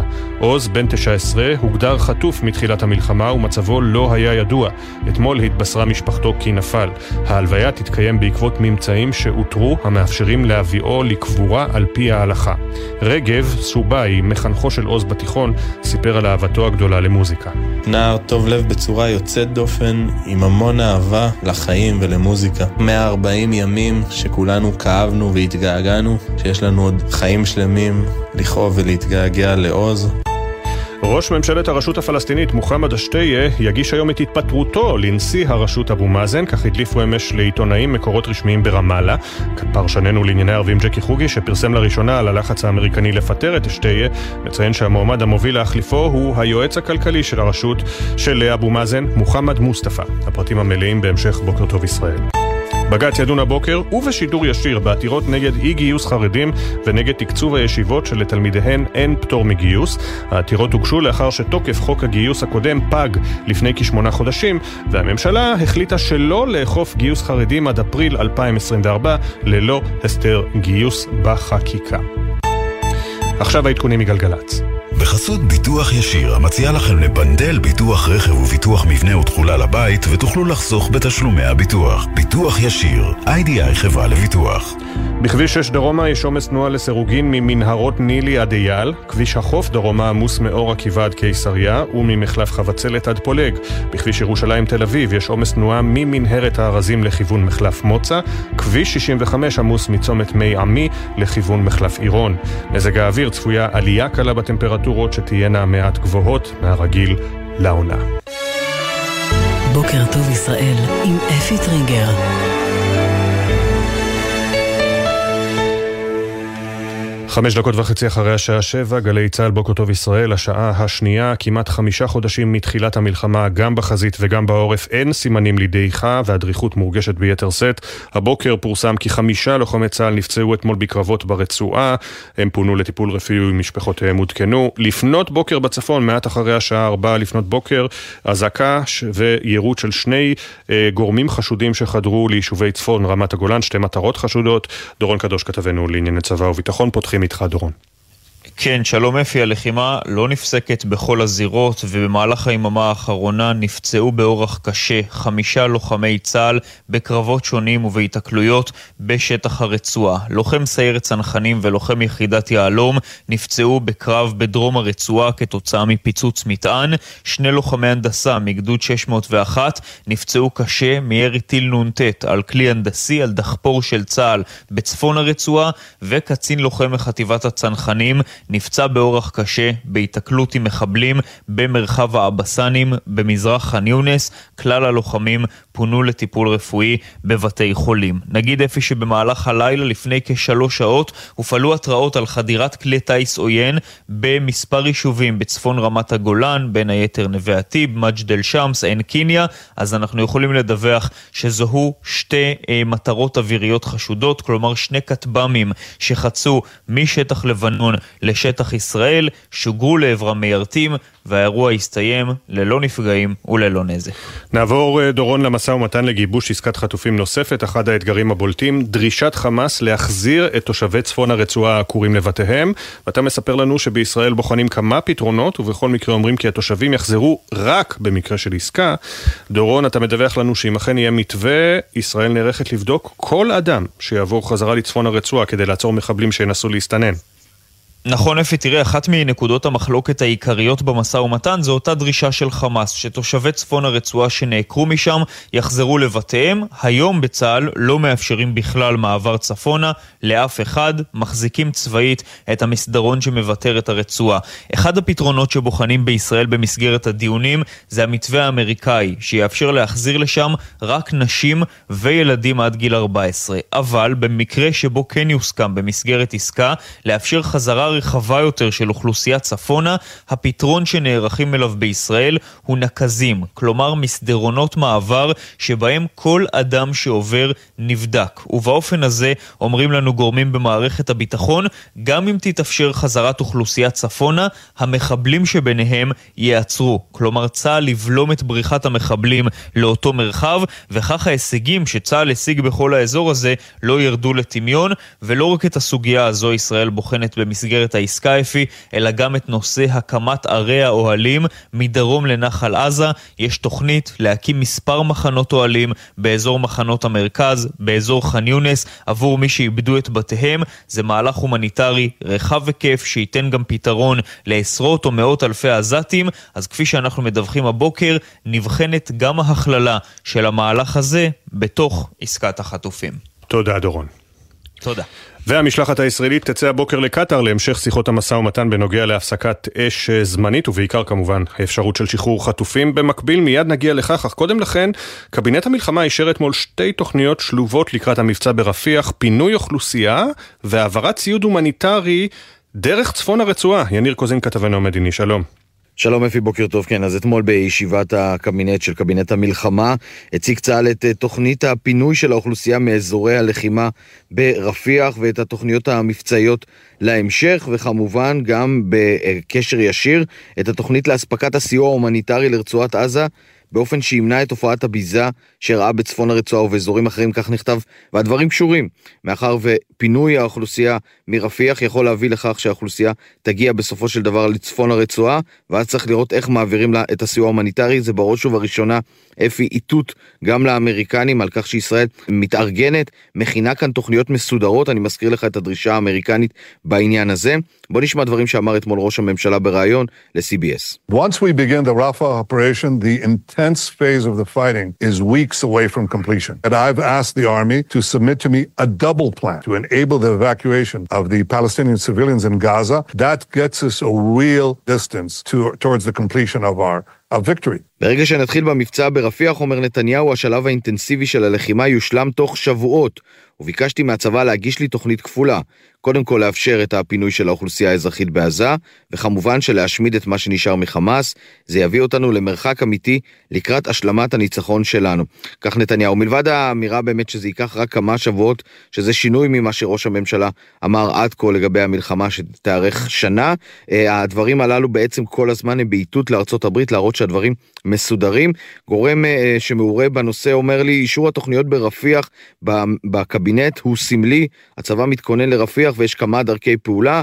עם עסקה או ללא עסקה ולכן צריך להיערך לעניין הזה, אבל הוא אומר החלק המדיני הרבה יותר משמעותי מהחלק הצבאי, צה"ל מתארגן, יכול להיות שהפעולה ברפיח היא עוד דרך להפעיל לחץ במשא ומתן. כן יניר, ועכשיו נעבור לצוות שיצא היום לקטאר, הפרטים עדיין לא נקבעו סופית, אבל כבר יש מסגרת כאמור, הפוגה שתארך שישה שבועות, לא כל החטופים ישוחררו במהלכה, ויניר אתה מדווח הבוקר שבקרב צוות המשא ומתן עדיין יש אופטימיות זהירה. כן, אז הצוות הזה שימריא היום, צוות ישראל שימריא היום לקטאר, מורכב מאנשי מוסד וצה"ל, ולמעשה מה שהם יעשו שם זה יקימו ממש חמ"ל של משא ומתן שינסה לצקת תוכן אל תוך קווי המתאר שהושגו בפריז, כלומר איך עוברים על העניינים הטכניים. למשל, כמה אסירים ביטחוניים ישוחררו תמורת uh, כמה חטופים, שהמפתחות המדוברים הם בין 10 ל-15 אסירים על כל חטוף ישראלי, על כך אמר ראש הממשלה לפני יציאת המשלחת, תהיו קשוחים במשא ומתן. בנוסף התבקש הצוות לגבש רשימה של מי מהחטופים בחיים ומי לצערנו נפטר בשבי, לישראל אין את הרשימה המלאה, היא אוספת אה, חלק לחלק, אבל חמאס מן הסתם יודע יותר, וישראל דורשת את העניין הזה כמה שיותר אה, מהר. גורמים שמעורים במשא ומתן אמרו לגלי צה"ל כי ישנה אופטימיות זהירה, מאחר ומנגנון העבודה מזכיר את דפוס הפעולה במתווה הקודם. כלומר אותו צוות שמגיע, וזה הוביל לבסוף לשחרור חטופים, והעובדה שאין פיצוץ מצד חמאס של השיחות בשלב הזה מעיד שהצדדים מעוניינים ברגיעה במהלך הרמדאן שיחל בעוד שבועיים, אז כאמור אופטימיות זהירה, צוות שיוצא לקטאר, אחרי שאמרנו את כל הדברים האלה, אפי, עדיין תשובת חמאס אינה מונחת על שולחנה של ישראל, האם היא מסכימה למתווה הזה שהאמריקנים הניחו, בתקווה שהלחץ מצד המתווכות יעשה את שלו, ובימים הקרובים ממש נוכל לדבר כבר על מתווה מוסכם, שיהיה אפשר לתת לו יד ולהתחיל להוציא אותו אל הפועל. תודה יניר, קוזין כתבנו המדיני. מצטרף אלינו, השעה עכשיו 7 או 13 דקות, מצטרף אלינו האלוף במילואים דן הראל, לשעבר מפקד פיקוד הדרום, סגן הרמטכ"ל ומנכ"ל משרד הביטחון, שלום לך, בוקר טוב. בוקר טוב, אפי. אמ, אתמול אה, ראש הממשלה מתראיין לרשת אמריקנית, ל-CBS, ואומר, אה, יהיה מבצע אה, ברפיח, ביקשתי מצה"ל להגיש לי תוכניות גם למבצע וגם לפינוי האוכלוסייה. יכול להיות שהוא פשוט מנסה ללחוץ על חמאס להתגמש או להסכים יותר מהר לעסקה בהצהרות הללו. זה יכול להיות, אבל מה שאנחנו באמת רואים זה חלקים בממשלה שלא רואים עין בעין את הצורך אה, בהחזרת החטופים ומעבר לזה אנחנו רואים חוסר התלהבות של ראש הממשלה עד כך שלי לא ברור אם אה, אכן רוצים באמת בממשלה אה, לעשות עסקת חטופים או שהם משתמשים בזה כחלק מטקטיקה לא יודע, של משא ומתן וכולי וכולי. אם כי כאמור היום יוצאת משלחת המשך, משלחת של צוותי עבודה לקטאר, אה, הולכים לדון במפתחות, בפרק הזמן, בהיכן צה"ל יתפרס, אם אכן תהיה אה, הפוגה בלחימה, זה כן נראה רציני. אתה אומר שיכול להיות שהכל מסך עשן של ראש הממשלה? זה נראה רציני. הבעיה היחידה היא שאני מזהה כל מיני התנהגויות שהן לא עולות בקנה אחד עם צורך עז להחזיר את החטופים. וכל העניין הזה, באדיבות הגורמים הפוליטיים השונים בתוך המערכת, אה, הפכו את העניין לנושא פוליטי.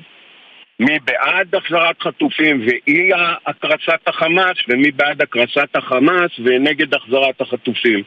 הדבר הזה הוא פצע מדמם בתוך הצורך להיות אחודים בזמן מלחמה, והוא לא משרת אותנו. היית, כמו שאמרתי, אלוף פיקוד הדרום וסגן הרמטכ"ל. בוא נדבר על רפיח, יש שם על פי הדיווחים בערך מיליון וארבע מאות אלף מצטופפים שם באזור. Uh, הקבינט מפרסם, לשכת ראש הממשלה מודיעה הלילה שאושרה, uh, שצה"ל הציג, סליחה, לא, עוד לא אושרה, הציג את תוכנית פינוי האוכלוסייה מאזורי הלחימה בעזה. מה המינימום לדעתך או להערכתך שצריך לפנות משם? נגיד אה, מחצית, 700 אלף, זה מספיק כדי שצה"ל יוכל לפעול ברפיח? אני לא בקיא בתמונת המודיעין על רפיח, לכן קשה לי לענות על זה. ברור לגמרי שצריך להוציא את האזרחים מתוך הלחימה. זה תנאי אחד מתוך שניים שחייבים להשיג, כי אחרת יסגרו לנו את הברז, נפסיד את התמיכה האמריקאית, האירופאים ילכו בעקבות האמריקאים ונפסיד את העניין. התנאי השני הוא הסכמה עם מצרים. הסכמה בשתיקה, הסכמה מאחורי הקלעים, אני מקווה מאוד שלא יהפכו את זה לנושא פומבי. וברגע שיש לנו את שני הדברים האלה, אפשר ללכת לרפיח, אני אגיד יותר מזה, חייבים ללכת לרפיח כדי להבטיח שלא תהיה הזרמה של אמצעי לחימה ועוד דברים נוספים שיגיעו מרחבי איראן ושותפותיה ישירות לתוך אה, אה, הרצועה. ואם תהיה עסקה והפסקה באש של שישה שבועות, זה לא יפגע בסיכויים אחרי זה לחזור ללחימה ולהיכנס לרפיח? זה תלוי בנו, זה לא תלוי בחמאס. הוכחנו כבר שאפשר לעשות הפוגה ואחרי זה לחזור במלוא המרץ של הלחימה. אני גם רוצה רגע להגיד משהו על המלחמה או הלחימה או הבט"ש שנמצא בעזה. נכון להיום אנחנו לא במלחמה בעזה. אנחנו אפילו בחלק גדול מהמקומות לא בלחימה. אנחנו בסוג של בט"ש מוגבר, שבהם על פי מודיעין, חטיבה, נניח חטיבת הנחל, מקבלת מידע שבתוך זייתון או במקומות נוספים יש מחבלים, ופשוט עושים לשם מבצע בסגנון ג'נין. זה המצב היום. יכול להיות שכשניכנס לרפיח בסופו של דבר, צעד שכאמור הוא הכרחי, אזי אה, הלחימה תתלקח, אבל אנחנו כבר מזמן לא בלחימה, במלחמה. Mm-hmm. אנחנו בלחימה או בט"ש מוגבר בעזה, ואנחנו בסוג של אה, לחימה ב- בצפון, שלא שמעתי אפילו שעשו עליה דיון, ואני חושב שהיא שווה דיון בקבינט. למשל, הצהרה פומבית כמו של שר הביטחון אתמול ל- לאוזני חיזבאללה, אם אתם חושבים שאם תהיה הפס- הפסקת אש בעזה גם נפסיק אה, מולכם את האש, אז לא, אנחנו נגביר אותה. זה משהו שיש בו תבונה מדינית אה, להצהיר ככה פומבית? אין לי מושג, תלוי? בכוונות שלנו. אין לי מושג, תלוי בכוונות שלנו. אם אנחנו מתכוונים למלחמה, בסדר. אם אנחנו לא מתכוונים למלחמה, אז אני מציע בכלל לחברי הקבינט להפסיק אה, לנהל את המלחמה בדיבורים בתקשורת ולעשות קצת עבודה משלהם. למשל, להחליט מי ישלוט ברצועה ביום שאחרי. אין החלטה כזאת. דיברו על גורמים אזרחיים עלומים. למשל, להחליט מה עושים בצפון. המלחמה הזאתי, אני מדבר על המלחמה כפי שיצאנו אליה, אפי, היא לא מנוהלת, היא מתנהלת. צבא בלי תכלית אסטרטגית הוא צבא ללא תכלית. אז בסופו של דבר נדשדש ברצועה ימינה, נדשדש שמאלה, הצבא עושה עבודה נפלאה, אבל הדרג המדיני לא נותן את מה שהוא צריך לתת. כן. אפרופו הדרג המדיני, אתמול הוא גם הודיע שאושרה תוכנית לאספקת הסיוע ההומניטרי לרצועת עזה, באופן שימנע את תופעות הביזה שאירעו בצפון הרצועה ובאזורים אחרים. מה זה אומר? זה אומר ששוב אנחנו מכריזים הכרזות, שיפסיקו להכריז הכרזות, שפשוט יעשו את זה. אני רוצה לראות איך זה פועל, זה מאוד מאוד בעייתי, כשיש לך מיליון וחצי פליטים, אנשים שבחלקם חסר להם מזון. אז כשעוברת משאית מלאת מזון, קופצים עליה. גם קופצים עליה הגורמים הפליליים בתוך הרצועה, שרוצים לקחת את המזון ולסחור בו, גם קופצים עליה אנשים מעורבים.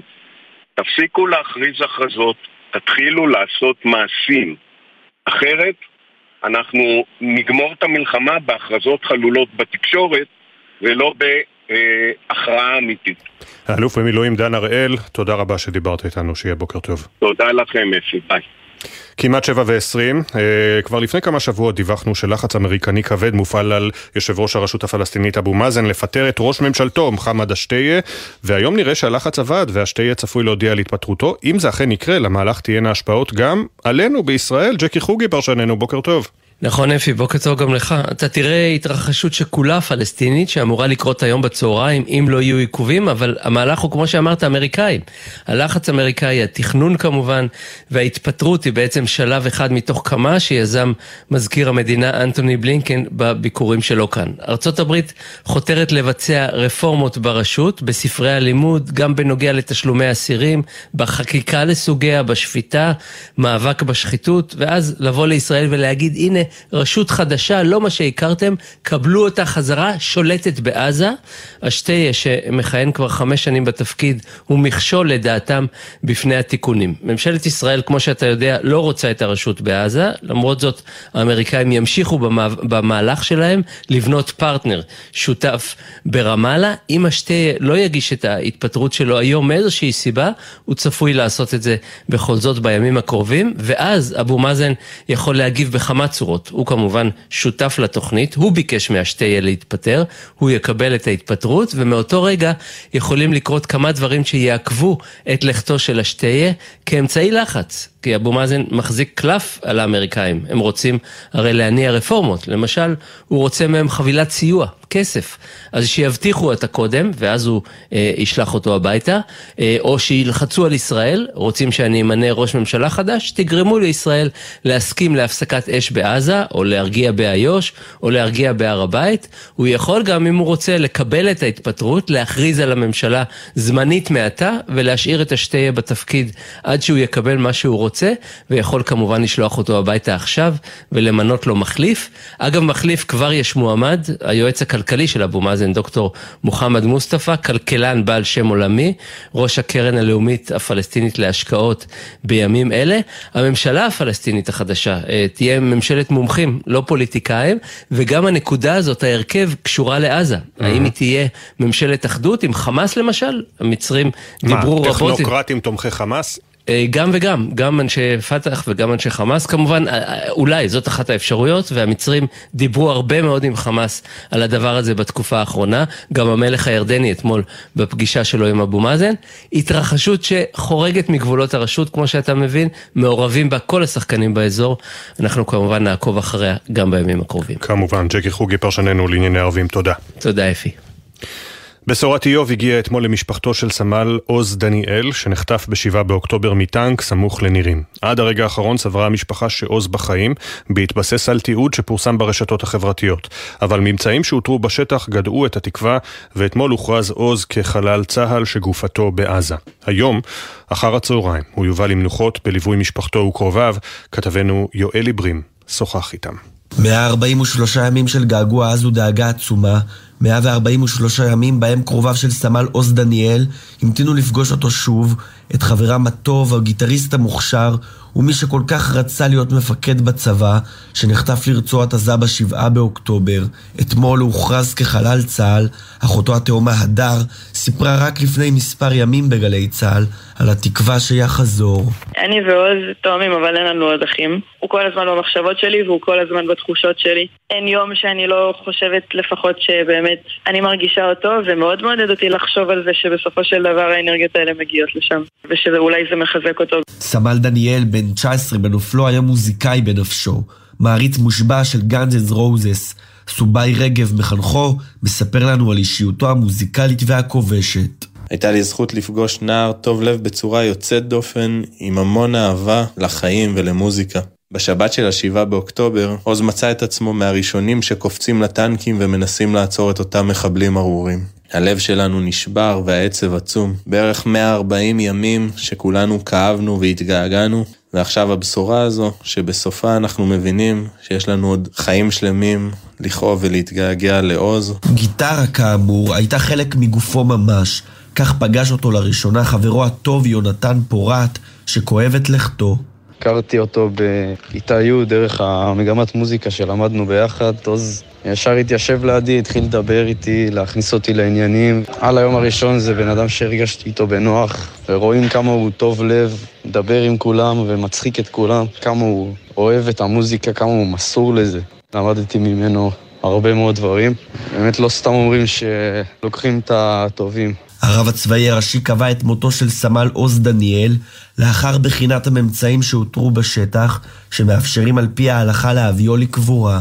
הלווייתו תתקיים היום בשעה שתיים בצהריים, בבית העלמין בכפר סבא, יהי זכרו ברוך. אמן. 143 יום הם uh, כבר בעזה, uh, ביניהם uh, שלומי זיו שנחטף ממסיבת נובה, שם היה מאבטח יחד עם שניים מחבריו, שלומי בן ה-40. מצטרפת אלינו רויטל נשיא, אחותו, שלום לך. שלום, בוקר טוב. Uh, כמובן אנחנו תכף נדבר על הדיווחים, על מגעים לעסקה והכל, אבל מהו אות החיים האחרון שקיבלתם משלומי? אנחנו בעצם אה, עודכנו על ידי אה, גורמים אה, של המדינה שבעצם שלומי חטוף ומוחזק בשבי החמאס וזה בעצם העדכון שיש לנו. Mm-hmm. אנחנו לא קיבלנו עוד חיים, גם השבים שחזרו אלינו לא ראו אותו, לא ידעו לתת לנו מידע על שלומי. אנחנו כולנו תקווה שהוא בריא ושלם, ובעזרת השם יחזור בקרוב ממש. ועכשיו אתם אה, נתלים כאמור בתקווה שאולי משהו יצא מהמשא ומתן בפריז, בקטאר. בקטאר, נכון, אה, אני מאחלת אה, הצלחה למשלחת שבאמת תגיע לשם. אנחנו מלאי תקווה, אבל עדיין עם אופטימיות זהירה, כי היו פעמים והיו מגעים ודברים לא התקדמו. נחכה לראות, וכמובן אנחנו רוצים את כולם פה בבית כבר. כמובן. כולם.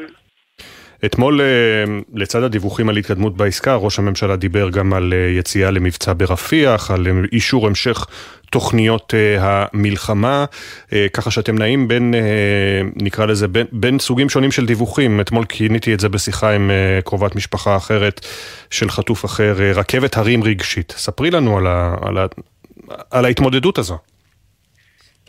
באמת כינית את זה נכון וזה אכן כך, זה אכן אה, רכבת אה, הרים רגשית, אה, שזה פשוט מטלטל.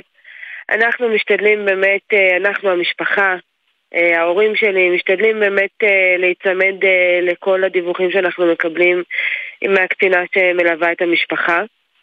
אחרת אנחנו נשתגע, יש כל כך הרבה דיווחים ופושים וכותרות, ובאמת במצב כזה זה רק לתפוס, לתפוס את הראש ולהגיד, אה, רגע, אז, אה, אז לא הבנתי, אז אנחנו הולכים קדימה, הולכים עשר צעדים אחורה, ימינה, שמאלה, מה קורה? אז באמת אנחנו משתדלים אה, להסתמך רק על דיווחים שאנחנו מקבלים אה, מהקצינים המלווים של המשפחה. אה, ו, ובאמת אה, אני רוצה להאמין שמדינת ישראל יודעת מה היא עושה, בין אם זה הנושא של המשא ומתן והשבת אה, החטופים, בין אם זה פעילות מבצעית שתקדם אה, עסקה כזו או אחרת, מתווה כזה או אחר. אם לא נעשה את זה אנחנו פשוט נשתגע, עד כדי כך. עד כדי כך. כלומר, כל הזמן להיות עסוקים. לגמרי, ממש.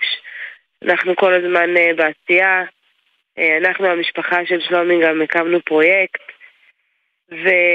ואנחנו ממש אה, פועלים אה, לחזרתם. אמנם אחי הוא האח הביולוגי שלי שם, אבל כל שאר אה, החטופים שנמצאים שם הם אחיי ואחיותיי, ואנחנו רוצים אותם כבר בבית. מהמם. אה, הפכתם למשפחה אחת גדולה. נכון מאוד.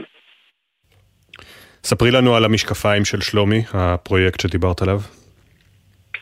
המשקפיים של שלומי אלו בעצם אה, משקפי VR, אה, שבעצם אה, הקמנו אותם ויזמנו אותם אה, אחרי שהיינו בכמה וכמה אה, משלחות, ואתה יודע, מדברים ומספרים, ומי שלא כאן גר איתנו, חי איתנו, נושם איתנו, לא באמת מצליח להבין עד הסוף מה אנחנו עוברים. כבר 143 ימים, אין, אה, אין באמת את ההבנה עד הסוף.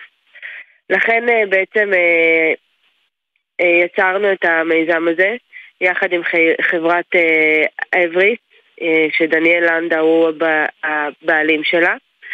ובעצם במשקפת הזו, במשך תשע דקות, רואים את החטיפה, אה, רואים את חוויית החטיפה והשבי מעיני החטוף, אה, מפסטיבל הנובה, מאיפה שהכי נחטף, ועד ישיבה בחדר שבי עם מחבל שיושב מו- מולך, אה, באיום תמידי, תשע דקות של איום תמידי, וזה בעצם בא להמחיש את מה שהאחים שלנו והאחיות שלנו חוו ועדיין חווים, אלו ששם, וגם אלו ששבו מספרים כמה קשה להתמודד עם החיים החדשים האלה שלאחר השבי. משקפי VR, כלומר מציאות מדומה, אה, והמטרה היא גם שהם הם, הם יגיעו המשקפיים האלה עם התשע דקות האלה של אה, סרטון בטכנולוגיית VR למשפיעים, למובילי דעה בעולם, נכון? מנהיגים גם. נכון מאוד, נכון מאוד, אתה צודק בהחלט, זו השאיפה, לשם אנחנו בעצם אה, מכוונים, ויפה שעה אחת קודם שכבר נגיע לשם. אנחנו uh, כרגע בעצם, uh, מכיוון שזה מיזם משפחתי, פרויקט משפחתי, אנחנו פועלים כרגע לגיוס uh, כספים כדי uh, לסיים ולשלם לכל uh, הספקים שלקחו ממש תשלום הכי מינימלי שאפשר לתאר, כן, אנחנו מדברים על משקפות בטכנולוגיה מתקדמת ברמה גבוהה, אנחנו רואים מציאות מדומה, אבל כל מה שרואים בתוך המשקפת אמת לאמיתה, אמיתי לחלוטין, מסרטונים בעצם אה, שקיימים, עדויות שלקחנו וסצנה שבנינו על פי כל העדויות אה, ברזולוציות של ממש אנשים שחזרו והסבירו לנו מה הם עברו שם. מהמם. אה, איך אפשר לתרום? אפשר, אה, קודם כל אני מזמינה את הקהל הרחב, אנחנו נמצאים בכיכר החטופים, מהמם. גם היום משעה ארבע אתם מוזמנים לבוא, להתנסות, אה, לצפות. ניתן לתרום, אה, ב- לחפש בגיב בק, המשקפיים של שלומי, תוכלו לראות את זה, כל תרומה תעזור, ואני באמת אה, רוצה אה, לאחל לנו בהצלחה במשא ומתן, ואנחנו מקווים שנראה את כולם כבר הכי מהר בבית. רויטל נשיא. אחותו של החטוף שלומי זיו, נקווה לבשורות טובות כמה שיותר מהר. אמן. תודה רבה אמן. שדיברת איתנו. תודה רבה. תודה, תודה. צה"ל יגיע הבוקר לחזית נוספת, לא בעזה, לא בלבנון, גם לא בסוריה, לא נגד החות'ים, אלא בירושלים. הדיון על אי גיוס חרדים ישוב לבג"ץ ובשידור ישיר. היועצת המשפטית לממשלה כבר התריעה מהשלכות של אי קידום חוק גיוס חדש עד 1 באפריל. אה, ומחוץ לבית המשפט העליון, מבית המשפט העליון, סליחה, מצטרפת אלינו כתבתנו לענייני משפט תמר שונמי, שכבר ערוכה לקראת הדיון, שיגרור כמובן הרבה מאוד אה, סקרנים. שלום תמר, בוקר טוב. שלום אפי, כן, אז אה, ממש כאן במשכן בית המשפט העליון ידונו הבוקר בשידור ישיר שלושה שופטי בג"ץ, ממלא מקום הנשיא פוגלמן והשופטים עמית וסולברג, בעתירות נגד אי גיוס חרדים. זו פעם נוספת שמשבר חוק הגיוס מתגלגל לפתחו של בג"ץ, רק שעכשיו לא מדובר בעתירות בטענה לחוק גיוס לא שוויוני, אלא נגד העובדה שכבר כמעט שמונה חודשים הוא בכלל לא קיים. ב-30 ביוני 2023 פג תוקפו של חוק הגיוס הקודם, הממשלה העבירה החלטה שמאפשרת לא לאכוף את גיוס בני הישיבות עד 1 באפריל, גם ללא חקיקה, וזה למרות שכבר נקבע בעבר בפסיקה של בג"ץ, שאת הסוגיה הזו של פטור מגיוס צריך להסביר בחקיקה בכנסת ולא בהחלטות של הרשות המבצעת. היועמ"שית בהרב מיארה הודיעה בשבוע שעבר שאם עד 1 באפריל לא יקודם חוק גיוס חדש, צה"ל יצטרך לגייס חרדים, וגם יתעורר קושי חוקי בתקצוב הישיבות שלתלמידיהן אין פטור מגיוס. באותה עמדה היא גם טענה שמתנהלים דיונים קדחתניים בניסיון לגבש חוק גיוס חדש, אבל שאין לוח זמנים שניתן לנקוב בו, והיא ביקשה מבג"ץ לאשר למדינה להגיש הודעה מעדכנת עד 24 במרס, שבוע לפני שיפוג תוקפה של החלטת הממשלה שמאפשרת, לפחות בינתיים, לא לגייס חרדים. אז בעוד קצת פחות משעתיים, בג"ץ דן בשידור ישיר בעתירות שדורשות לחוקק חוק גיוס שיקדם שוויון בנטל, לגייס חרדים לצבא ולעצור את העברת הכספים למוסדות שלתלמידיהן אין פטור מגיוס, בכיכר אגרנט מחוץ למשכן, זכויות הפגנות של ארגוני מחאה בקריאה, אין שוויון, אין אחדות. תודה. תמר שונמי, כתבתנו לענייני משפט, כבר בבית המשפט העליון. עכשיו 7.34 בדיוק. ארבעה לוחמים וקצין צה"ל נפצעו אתמול קשה בשלושה אירועים שונים ברצועת עזה, כולם פונו לטיפול רפואי ומשפחותיהם עודכנו. לוחם מסיירת צנחנים ולוחם מיהלום נפצעו בפיצוץ מטען בדרום הרצועה. שני לוחמים מגדוד 601 נפצעו מירי נ"ט בקרב בצפון רצועת עזה, וקצין לוחם בחטיבת הצנחנים נפצע בהיתקלות עם מחבלים בדרום הרצועה. המגעים לעסקת חטופים בצוות המשא ומתן אופטימיים בנוגע לסיכויים לגבש הסכם, משום שדרכי העבודה של הצוותים כעת מזכירות את דפוסי הפעולה במתווה הקודם, שהיה מוצלח והוביל לשחרור יותר ממאה חטופים. כתבנו המדיני עניר קוזין דיווח בבוקר טוב ישראל מפי גורמים המעורים בפרטים, כי העובדה שחמאס עדיין לא עצר את השיחות מעידה על נכונותו להגיע לרגיעה במהלך רמדאן, בעוד שיחל בעוד כשבועיים. Uh, הבוקר תצא המשלחת הישראלית לקטאר להמשך המשא ומתן. צוותי העבודה שיוצאים ללא ראש המוסד וראש השב"כ ינסו לסכם את פרטי המתווה המעשיים. צה"ל והמוסד ביקשו מצוות העבודה הישראלי לגבש את מספר האסירים הביטחוניים שישוחררו. המפתח צפוי לעמוד על 10 עד 15 תמורת כל חטוף ישראלי. בנוסף התבקש הצוות לגבש רשימה של החטופים החיים ושל אלה שאינם בין החיים ועדיין בשבי. קבינט המלחמה אישר הלילה לראשונה להכניס סיוע הומניטרי לצפון רצועת עזה. בדיון אמש הוסכם על תוכנית למניעת ביזה של אספקת סיוע הומניטרי אה, לרצועה בעקבות מקרי גניבה ממשאיות סיוע ומחסני מזון בצפון הרצועה ובאזורים נוספים. סגן הרמטכ"ל לשעבר, האלוף במילואים דן הראל, אמר בריאיון לבוקר טוב ישראל, צריך להפסיק עם ההודעות ולהתחיל במעשים. המלחמה הזאת היא לא מנוהלת, היא מתנהלת. צבא בלי תכלית אסטרטגית הוא צבא ללא תכלית. שיפסיקו להכריז הכרזות, שפשוט יעשו את זה. גבר כבן 45 נהרג בהתהפכות רכב הבוקר בכביש 234 אה, סמוך לצומת צאלים. צוות מגן דוד אדום מצא אותו מחוסר הכרה עם חבלה רב-מערכתית וקבע את מותו במקום. עדכוני תנועה מגלגלצ, בכביש 6 צפונה, מחלף סורק עמוס לבאים מכיוון קריית גת בגלל משאית שעולה באש. כביש 6 דרומה עמוס ממנהרות נילי עד מחלף אייל. בכביש החוף דרומה יש עומס תנועה מינאי עד יקום. כביש 4 דרומה עמוס מיער חדרה עד בצרה.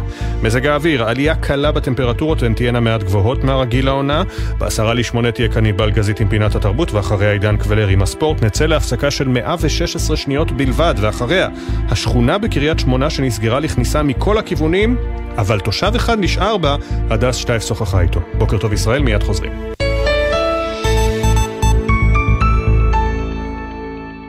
בחסות הפניקס סמארט, המעניקה עד 45% הנחה בפיתוח המקיף. כוכבית 5432, או חפשו הפניקס סמארט בגוגל. כפוף לתקנון, הפניקס חברה לביטוח. בחסות הום סנטר, המציעה לכם מבצעים במיוחד ליום הבחירות. אנו מזמינים אתכם לבחור מגוון פתרונות לבית שלכם. הום סנטר. בחסות אוטו דיפו, המציעה מצברים לרכב עד השעה תשע בערב בסניפי הרשת, כולל התקנה חינם. כי כדי להחליף מצבר, לא צריך להחליף לשעות עבודה יותר נוחות. אוטו דיפו.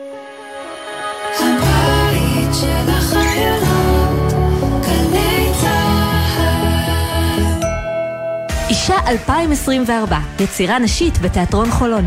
יוצרות ומבצעות נבחרות מגישות את מיטב יצירתן במגוון מופעי מקור ובכורות. חמישה עד תשעה במרס בתיאטרון חולון. סליחה, איפה קלפי 230? אחרי המדרגות. תודה. ואיפה כאן המרחב המוגן? בבחירות הקרובות בוחרים לצד ההנחיות. לכן, כשנגיע לקלפי, נשאל איפה כאן המרחב המוגן, ונוודא שאנחנו מכירים את זמן ההתגוננות העומד לרשותנו. מוגש מטעם פיקוד העורף. קטגרופ במבצע לעמיתי קרנות השוטרים. הטבות בלעדיות על 16 מיזמים בפתח תקווה. כוכבית 9816 ובאתר קרנות השוטרים. קרנות השוטרים Hassan, we have to do podcast to explain, to do הסברה to the whole world what's going on in Israel right now. Yes, but I don't know English. But we're speaking English right now. Uh, come on, זה שלוש יחידות, כפרה. You call this English? Stand up for Israel every Monday, גלי צה"ל. That was English. Stand up for Israel עם שחר חסון ויוחאי ספונדר. בכל שני בפרק חדש, באתר וביישומון גל"צ גלגלצ, ובכל מקום שאתם מאזינים להסכתים שלכם. Oh my god, I'm speaking English! Mom! עכשיו בגלי צה"ל, אפי טריגר, עם בוקר טוב ישראל. לתשומת לב נוטלי המשכנתאות, היום אחר הצהריים יפרסם בנק ישראל את החלטתו בנוגע להורדת הריבית במשק. רבים מעריכים שהיא תרד בפעם השנייה מתחילת השנה. לא בטוח שהנבואה הזאת תתגשם, כי עדיין לא הוסר החשש מפני זעזוע בשווקים בעקבות המלחמה, ואי אפשר לשכוח את האיום המרחף מעלינו של הורדת דירוג אשראי נוספת לישראל. שלום לכתבנו לענייני כלכלה ישראל פישר. שלום אפי. נגיד בנק ישראל והוועדה המוניטרית צריכים לקבל היום החלטה קשה האם להוריד את הריבית בפעם השנייה מתחילת השנה או להשאירה ברמה של 4.5%. אני בטוח שנוטלי המשכנתאות וההלוואות מחכים בנשימה עצורה לפרסום ההחלטה. מצד אחד, שיעור האינפלציה המשיך לרדת והוא נמצא בתוך טווח היעד של הבנק, נתוני הצמיחה העגומים של סוף השנה שעברה בגלל המלחמה תורמים לציפיות של כמה מהמשקיעים שעל הבנק להוריד את הריבית כדי לתמוך בהתאוששות הכלכלית. מהצד השני, חוסר הוודאות בגלל המלחמה והחשש מחוסר יציבות בשווקים עשויים לגרום לירון ולוועדה להמתין עם הורדת ריבית נוספת בשלב הזה. עוד בעיה קשורה בתקציב. רבים בחזית הכלכלית לא מרוצים מתקציב המדינה המחודש, וגם בבנק ישראל מתחו ביקורת על מימון סעיפים שאינם תורמים לצמיחה, ואפילו פוגעים בה כי הם מונעים מקבוצות באוכלוסייה להשתתף בשוק התעסוקה. חשש נוסף קשור בדירוג האשראי של ישראל. אחרי שמודי'ס הודיע על הורדת הדירוג לפני כשבועיים, קיים חשש שסוכנות נוספת, פיץ', תודיע בימים הקרובים על הורדת הדירוג, וזה עשוי לגרום לזעזוע נוסף בשווקים, וייתכן שכדאי לחכות עם ההחלטה על הורדת הריבית עד אפריל. בנק ישראל פועל באופן עצמאי לחלוטין ואינו תלוי בגורמים פוליטיים, אבל זה לא מפריע לחלק מהם להודיע בקול על הצורך בהורדת ריבית, למשל כפי שעשה כמה פעמים יושב ראש ועדת הכספים, חבר הכנסת משה גפני, גם ארגוני התעשיינים למשל תומכים בהורדת ריבית ומתדרכים על הצורך הכך בתקווה שזה יגיע לאוזני הנגיד ירון. ניסיון העבר מלמד שירון לא נכנע ללחצים, והיום, בארבע אחרי הצהריים, נדע מה תהיה ההחלטה שתשפיע על הכיס של כולנו. תודה, ישראל פישר כתבנו לענייני כלכלה. רק הבוקר, ממש לפני שלוש שעות, נשמעו שוב ביישובי גבול הצפון והגליל העליון התראות על חדירת כלי טיס עוינים, אחרי שבימים האחרונים התמודדו עם חשדות דומים ועם ירי נ"ט, חיזבאללה על הגבעות ממול, עם עין צופייה ליישובים וסביבתם, שכונת יובלים המטופחת בקריית שמונה נותרה ריקה מאדם. כלומר, כמעט ריקה. הדס שטייף מביאה את סיפור השכונה, שהוא סיפורם של רבים מיישובי הצפון. היא ממוקמת בפינה קסומה על צל הגבעה הירוקה. שכונת יובלים החדשה של קריית שמונה, בניינים מעוצבים, מרפסות שמש, מרכז מסחרי וגנים חדשים. ההבטחה של העיר הצפונית שביקשה למשוך אליה אוכלוסייה צעירה חדשה, רק שהשכונה שוממה. שתיים משלוש הכניסות המובילות אליה חסומות ונעולות. בכניסה הפתוחה שנותרה עוברים בעיקר האוטובוסים של אגד, כל 20 דקות הם עושים את אותו המסלול, למרות שהם ריקים מנוסעים. למה? מסביר הנהג. אחד לכמה ימים אולי יהיה בן אדם אחד שבא לקחת דברים הזה. אבל יש פה איזה מבוגרת שגרה פה, היא נשארה. אז אנחנו נוסעים, לוקחים אותה לפעמים לקניות, לזה. צריך לדבר עם זה שהמבוגרים שנשארו פה לא דואגים להם לעזרה. לפני כמה שבועות נפל טיל בשכונה, העלה באש שתי מכוניות וגרם נזק לכמה בתים. משעד אז בכל זאת נשאר, עזב. חוץ מתושב השכונה הזה שמסביר למה נשאר. אני עובד פה באלביט בתל חי, כולם מתפנים לטבריה, זה שעה ו- ומשהו נסיעה כל יום. צריך לקום בחמש בבוקר, עבודה מתחילה בשש, עד ארבע, מארבע עוד שעה. זה ככה לנסוע כל יום לטבריה. אבל זה מסוכן, זה... זה... אז אני במומרת עם הבת שלי החיילת שמשרתת בצפת בבור. היחידים שגם מגיעים לשכונה הם הפועלים שמנסים לסיים בניית בית. אב ובנו תושבי מג'דל שמס. הם רוצים להתפרנס. פחד? אין, אומר האב. איפה שאנחנו אנחנו עובדים, יש ממ"ד, ואם יהיה משהו, אנחנו נכנסים לממ"ד, פשוט מאוד. חוץ מזה, אם יהיה הפגזה. שתבוא אליי, זה אחד מחמש מאות אלף סיכוי. למה לפחד? חוץ מזה, יש אמונה. הבן שהביא את אביו לסייע לו, מנמק. כי אין עובדים ואנשים לא רוצים לעבוד, כי הם מקבלים מענקים ומקבלים זה, אז כולם רוצים כאילו לחיות, אה, להיות אוכלי חינם, ואנחנו רוצים להתפרנס בכבוד, ולא צריכים כאילו כל ה... כל הכסף החינם הזה. למה כי אחר כך אנחנו והמדינה והכל ייפול, אז מה יהיה לנו לעשות? שום דבר. ואין כמו אמונה לחזק. וגם אנחנו דרוזים, אז מאמינים מגלגול נשמות, אז אם אנחנו מתים פה, אז אני נולד במקום אחר. השכונה המדוגמת הזאת מספרת בזעיר אנפין את הסיפור כולו של יישובי גבול הצפון. כמה עצוב לראות שכונה שהייתה אמורה לשקוק חיים, מתה. קולות המלחמה, בוקר טוב ישראל, בסדרת כתבות על הבחירות המקומיות בצל המלחמה בעזה. פחות מיממה לצאת הבחירות לדרך, אנחנו ממשיכים הבוקר בסדרת הכתבות שלנו, בחירות ברשויות המקומיות בצל המלחמה. מועד ההצבעה נדחה כבר פעמיים בגלל שיקול אחד משמעותי, המועמדים המשרתים במילואים. כתב הפנים שי ישראל ליווה שלושה מועמדים שנקראו לדגל מתחילת המלחמה, ומספרים על המורכבות בחזרה מעומק הרצועה לשיא הקמפיין.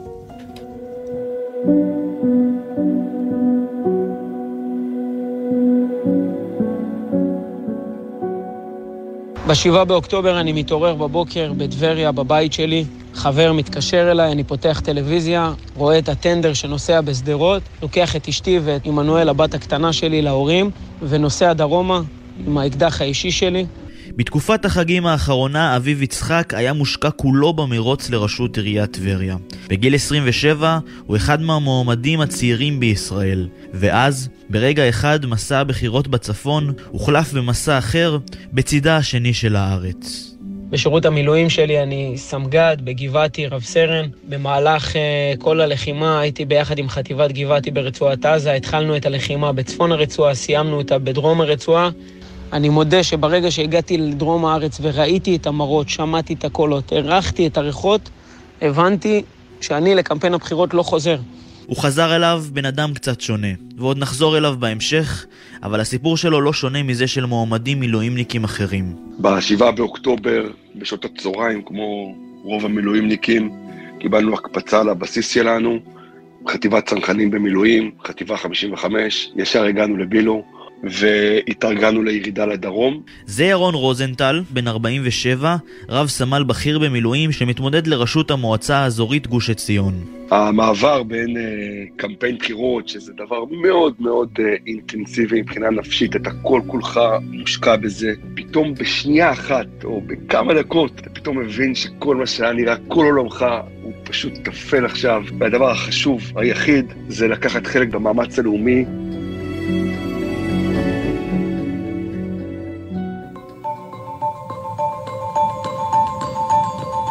בוקר טוב, חבר'ה. שמח שיוצא לנו סוף סוף אה, להיפגש. אה, מתנצל קודם כל אה, על הביטול של הישיבת מטה הקודמת. היה כנס מאוד מאוד חשוב של המינהלת, חטופים, נעדרים והשבים. שלומי לנגר, לשעבר ראש מועצה מקומית תורנית במשך עשור שמתמודד שוב לתפקיד, נמצא בשירות קצת שונה. בגיל 61, אחרי עשרות שנים בשב"כ, התנדב למינהלת החטופים. תוך כדי יש קמפיין בחירות לנהל. יש לנו אה, זמן מאוד מאוד קצוב, מאוד מאוד מוגבל, אה, שעכשיו צריך לשלב ידיים, להתכנס ביחד ולעשות את כל מה שנדרש על מנת שנוכל להשלים פערים מצד אחד, לכפר על ההיעדרויות התכופות שלי. אז קדימה, בואו אה, לעבודה. בימים אלו שלומי מנהל שתי חזיתות במקביל, שונות לחלוטין אחת מהשנייה, ההתנגשות בין החיים שלפני 7 באוקטובר לבין המציאות הקשה שנכפתה מאז.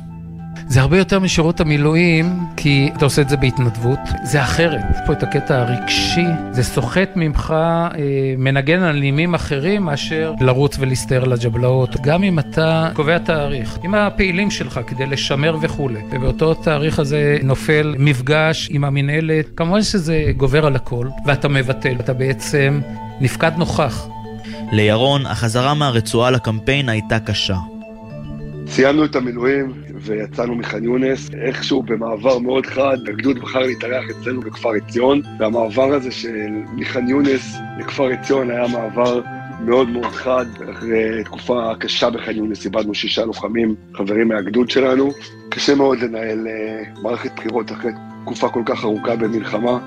הלב והראש עדיין קצת בח'אן יונס, הנחיתה לוקח לה זמן קצת.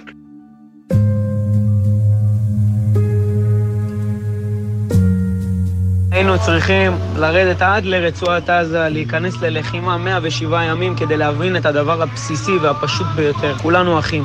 המלחמה השפיעה על כל מי שלקח בה חלק, גם על המועמדים לבחירות ועל האופן שבו הם מסתכלים על מנהיגות בישראל של אחרי 7 באוקטובר, גם על אביב יצחק. כאן בטבריה, בעשור האחרון, חווינו שיסוי ופילוג, מערכות בחירות קשות ומורכבות מאוד. לצערי, צריך לחוות אסון בקנה מידה כזה כדי להבין את הדבר הזה.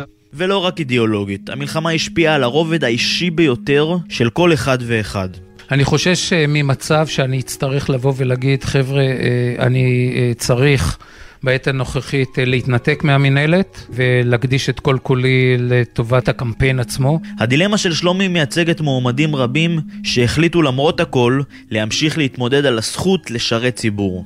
העסק הזה אה, כל כך לא פשוט, אתה אה, שומע עדויות, רואה את המראות, חווה דברים מזעזעים, ואתה צריך בערב להגיע למפגש ולשדר עסקים כרגיל. אה, אתה מפורק, אתה מפורק, ואתה צריך לעמוד מול תושבים שלך, ואתה צריך לשדר עסקים כרגיל, והם לא כרגיל, ואתה אתה מרוקן.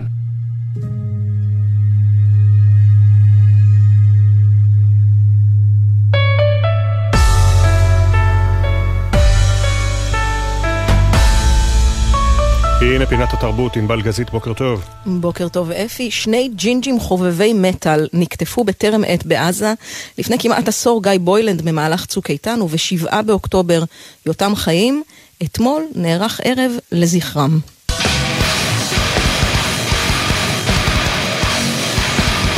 לא בדיוק המוזיקה הרגילה אה, להשמיע לזכרם של אנשים, אבל חיים היה מתופף מוכשר מאוד, הוא נחטף מביתו בכפר עזה ונורא בשוגג על ידי צה"ל ברצועה. לתופף הוא למד מאחיו, תובל, כך סיפר רביב חיים, אביו של יותם, לכתב את המוזיקה שלנו גיא רימון. יותם התחיל לנגן בגיל מאוד צעיר, כמו אח שלו. כל מה שתובל עשה גם יותם עשה.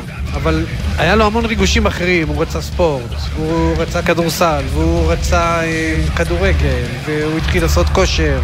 אז הוא הזניח את התופים, הוא בעצם חזר לתופים, הוא היה חלוט, פשוט התחיל להתאמן כל יום, כל יום, כל יום, עד שיצא השד מהבקבוק. לעומתו, סמל ראשון גיא בוילנד שירת כקשר מ"פ בגדוד להב של ההנדסה הקרבית, הוא נפל ברצועה בזמן שהגן על חיילים סביבו, ועל פני השטח נדמה שרק צבע השיער והחיבה למטאל מחברים בין השניים. אבל אדווה בוילנד, אמו של גיא, שמעה את הסיפור של יותם חיים ולא האמינה. ראיתי את הרעיון שהיה עם איריס, אימא של יותם חיים ז"ל. הוא הקשיב למוזיקה בכל מקום שאפשר, במקלחת, בשירותים, בב... תמיד יש מוזיקה. ואני אומרת, וואלה, היא מדברת על הבן שלי. כאילו זה היה ממש אותו דבר. בטוח שהיא מדברת על, עליו ולא על אה, גיא שלי? ובאמת לגריי בתל אביב הגיע קהל לבוש שחור וכתום, מחווה למטאל ולג'ינג'ים. חבריו של חיים ללהקת פרופסור אה, כתבו לו שיר בזמן שהיה בידי חמאס, בתקווה שישמיעו לו אותו כשיחזור לכאן. כשהתברר שיותם כבר לא יחזור, הבית האחרון של Warzone, כך נקרא השיר, השתנה.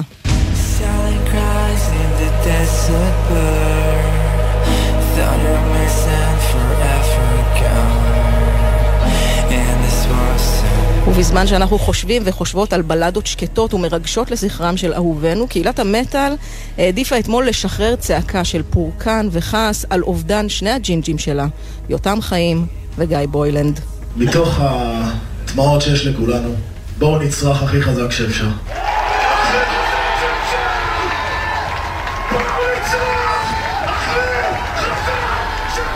כמו שאנחנו יודעים ויודעות, אפי, גם זאת דרך, האומנות אה, מבטאת את הרגשות שלנו בכל מיני צורות, והנה גם המטאל הוא הצורה הזו שמשחררת איזו צעקה של כאב. ואם חשבת שרק המשלחת הישראלית לאירוויזיון בשוודיה תיתקל בבעיות אה, בדרך ליעדה, אתה טועה, אפי. האומנית והמרצה רות פתיר והאוצרות מירה לפידות ותמר מרגלית שנבחרו לייצג את ישראל בדוכן השנתי בביאנלה המפורסמת בוונציה עומדות עכשיו מול עצומה ועליה יותר מ-2,700 חתימות. עצומה הקוראת להחרים את השתתפותה של ישראל בתערוכה הבינלאומית. את העצומה הזו יזמו חברי הברית לאומנות ולא לרצח עם Art Not Genocide Alliance. לא יודעת, לא שמעתי עליהם לפני כן.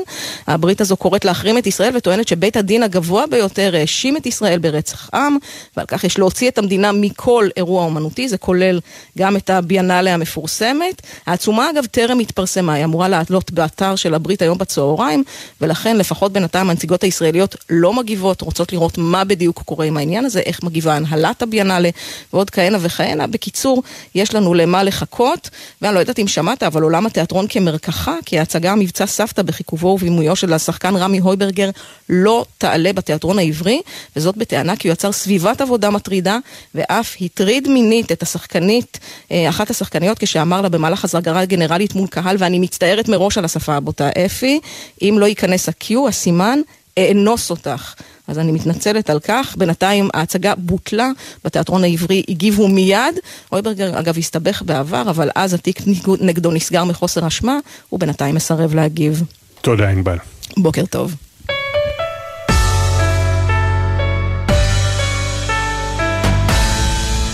ספורט, עידן קבלר, בוקר טוב. בוקר טוב אפי, עד כדי כך היה סוער השיח החיפאי בסוגיית כן פיירו, לא פיירו, עד שכמעט קמה לה תנועת הרלפיסטים, רק לא פיירו.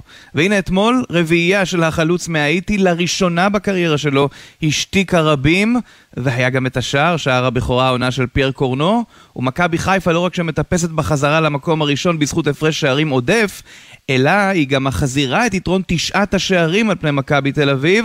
מכבי תל אביב צימקה אותו דרמטית אחרי התבוסה שהנחילה לנתניה ועוד האחד מול באר שבע, אז חיפה מתגברת גם על זה, ומסיידגו המאמן של מכבי חיפה מאוד שמח שהחלוץ, פיירו, הוא כן פיירו, והפך את התסכול לתוצאות. הייתה לו תקופה לא פשוטה לפרנזי, במיוחד שהפציעה שלו הגיעה, שהוא היה בכושר שיא שלו, הקבוצה מאוד מאוד אוהבת אותו. אנחנו שמחים בשבילו, הוא עשה היום אה, רביעייה, הלוואי שימשיך ככה. כן, כן, ראינו כמה הם שמחים בשבילו, ראינו גם את צחצוח הנעליים בשער הראשון ואת לחיצת היד לסק בשערים שאחרי. בהחלט אה, מבחינת מכבי חיפה זה היה ערב טוב. פחות טוב לנבחרת הכדורסל שלנו שהפסידה אתמול 79-88 לנבחרת סלובניה. הנבחרת פתחה נהדר, הייתה ביתרון דו-ספרתי ברבע הראשון, אבל אז הידרדרה כאשר רדפה אחרי סלובניה בלי כוכבי ה-NBA שלה, בלי דונצ'יץ'. ובסוף הפסד לנבחרת שלנו שם. מאמן הנבחרת אריאל בית הלחמי, מטבע הדברים. ממש לא היה מרוצה. אחוזים שלנו בהתקפה, שחקנים עמדו לבד והחטיאו שחקנים שבדרך כלל אה, קולים. לא קלו על זה כמובן, אין לי ככה טענות, אבל אה, בסוף אני חושב שהצד ההגנתי חייב להיות ברמה יותר גבוהה. זהו, מסתכלים קדימה. עכשיו שימו לב לזה, לפני כשמונה שנים, משה לי פלס, כוון בליגה הלאומית אז, הוא עבר מתפקידו לשפוט בליגות האזוריות והנוער בשל עודף משקל, לא כושר גופני, עודף משקל בשל נראות, לא פחות ולא יותר. כך החליט בזמנו איגוד השופטים. מאז פתח משה בהליך משפטי נגד ההתאחדות, ורק בשבוע שעבר מוצו ההליכים המשפטיים כשהצדק נקבע לצידו של משה. כתבינו, איתן מהלל ויוני זילברמן שוחחו עמו, זו הכתבה. תמיד חשבתי שספורט אה, בכלל וכדורגל בפרט אה, מחבר בין אנשים ושייך לכולם, לצעירים, לזקנים, לנשים, לגברים, ובלי שום קשר לאיך שהם נראים. עוד כשהיה נער בתחילת שנות האלפיים, משה ליפלס ידע שהוא רוצה להיות שופט כדורגל.